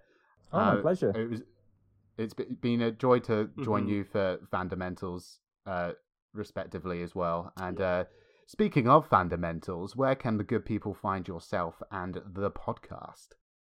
Um, yes, yeah, you can find me basically wherever you get your podcast, more or less. It's just Fundamentals Podcast. If you go to Twitter and Instagram, it's at Fundamentals Pod. Uh, we've also got my other accounts, just at Harley Mumford, if you want to come and say hi to me personally. But obviously, I run both, so anything you want to, you know, check out or say, I'd, I'd greatly appreciate it. Really, uh, both of you guys. Uh, by the time this podcast comes out, actually, both of your episodes Mhm. will be available. So I highly recommend Mhm. people go and check those out. And yeah, just give us a follow. It's a fab Yeah, podcast. uh, like, if, yeah. If you've got anything you want to like gush about as well, I'm sure you'll be more than open to more people like coming in with their topics of of love and Absolutely. adoration. Yeah, absolutely. Yeah, uh, that's true. Guest spots are genuinely open, so if people are interested, then yeah, definitely uh, hit my DMs, as they say. Slide into Harley's DM. yeah, Well, thanks again for joining us, uh, Harley. It's been a pleasure chatting to you. And, yeah, uh, man. likewise. We wish you the very best of luck. Not that you need it, of course, with uh, with fundamentals. Thank you. And uh, thank you, Josh, as well. I, I I know this would have been uh, one of the big ones coming up on this whole whole lineup of films for you. Oh, So like, you've uh, you've thanks again for your your ever ever ever great levels of enthusiasm. you, you you've both made me a very happy boy today. So thank you for indulging. thank you for indulging me.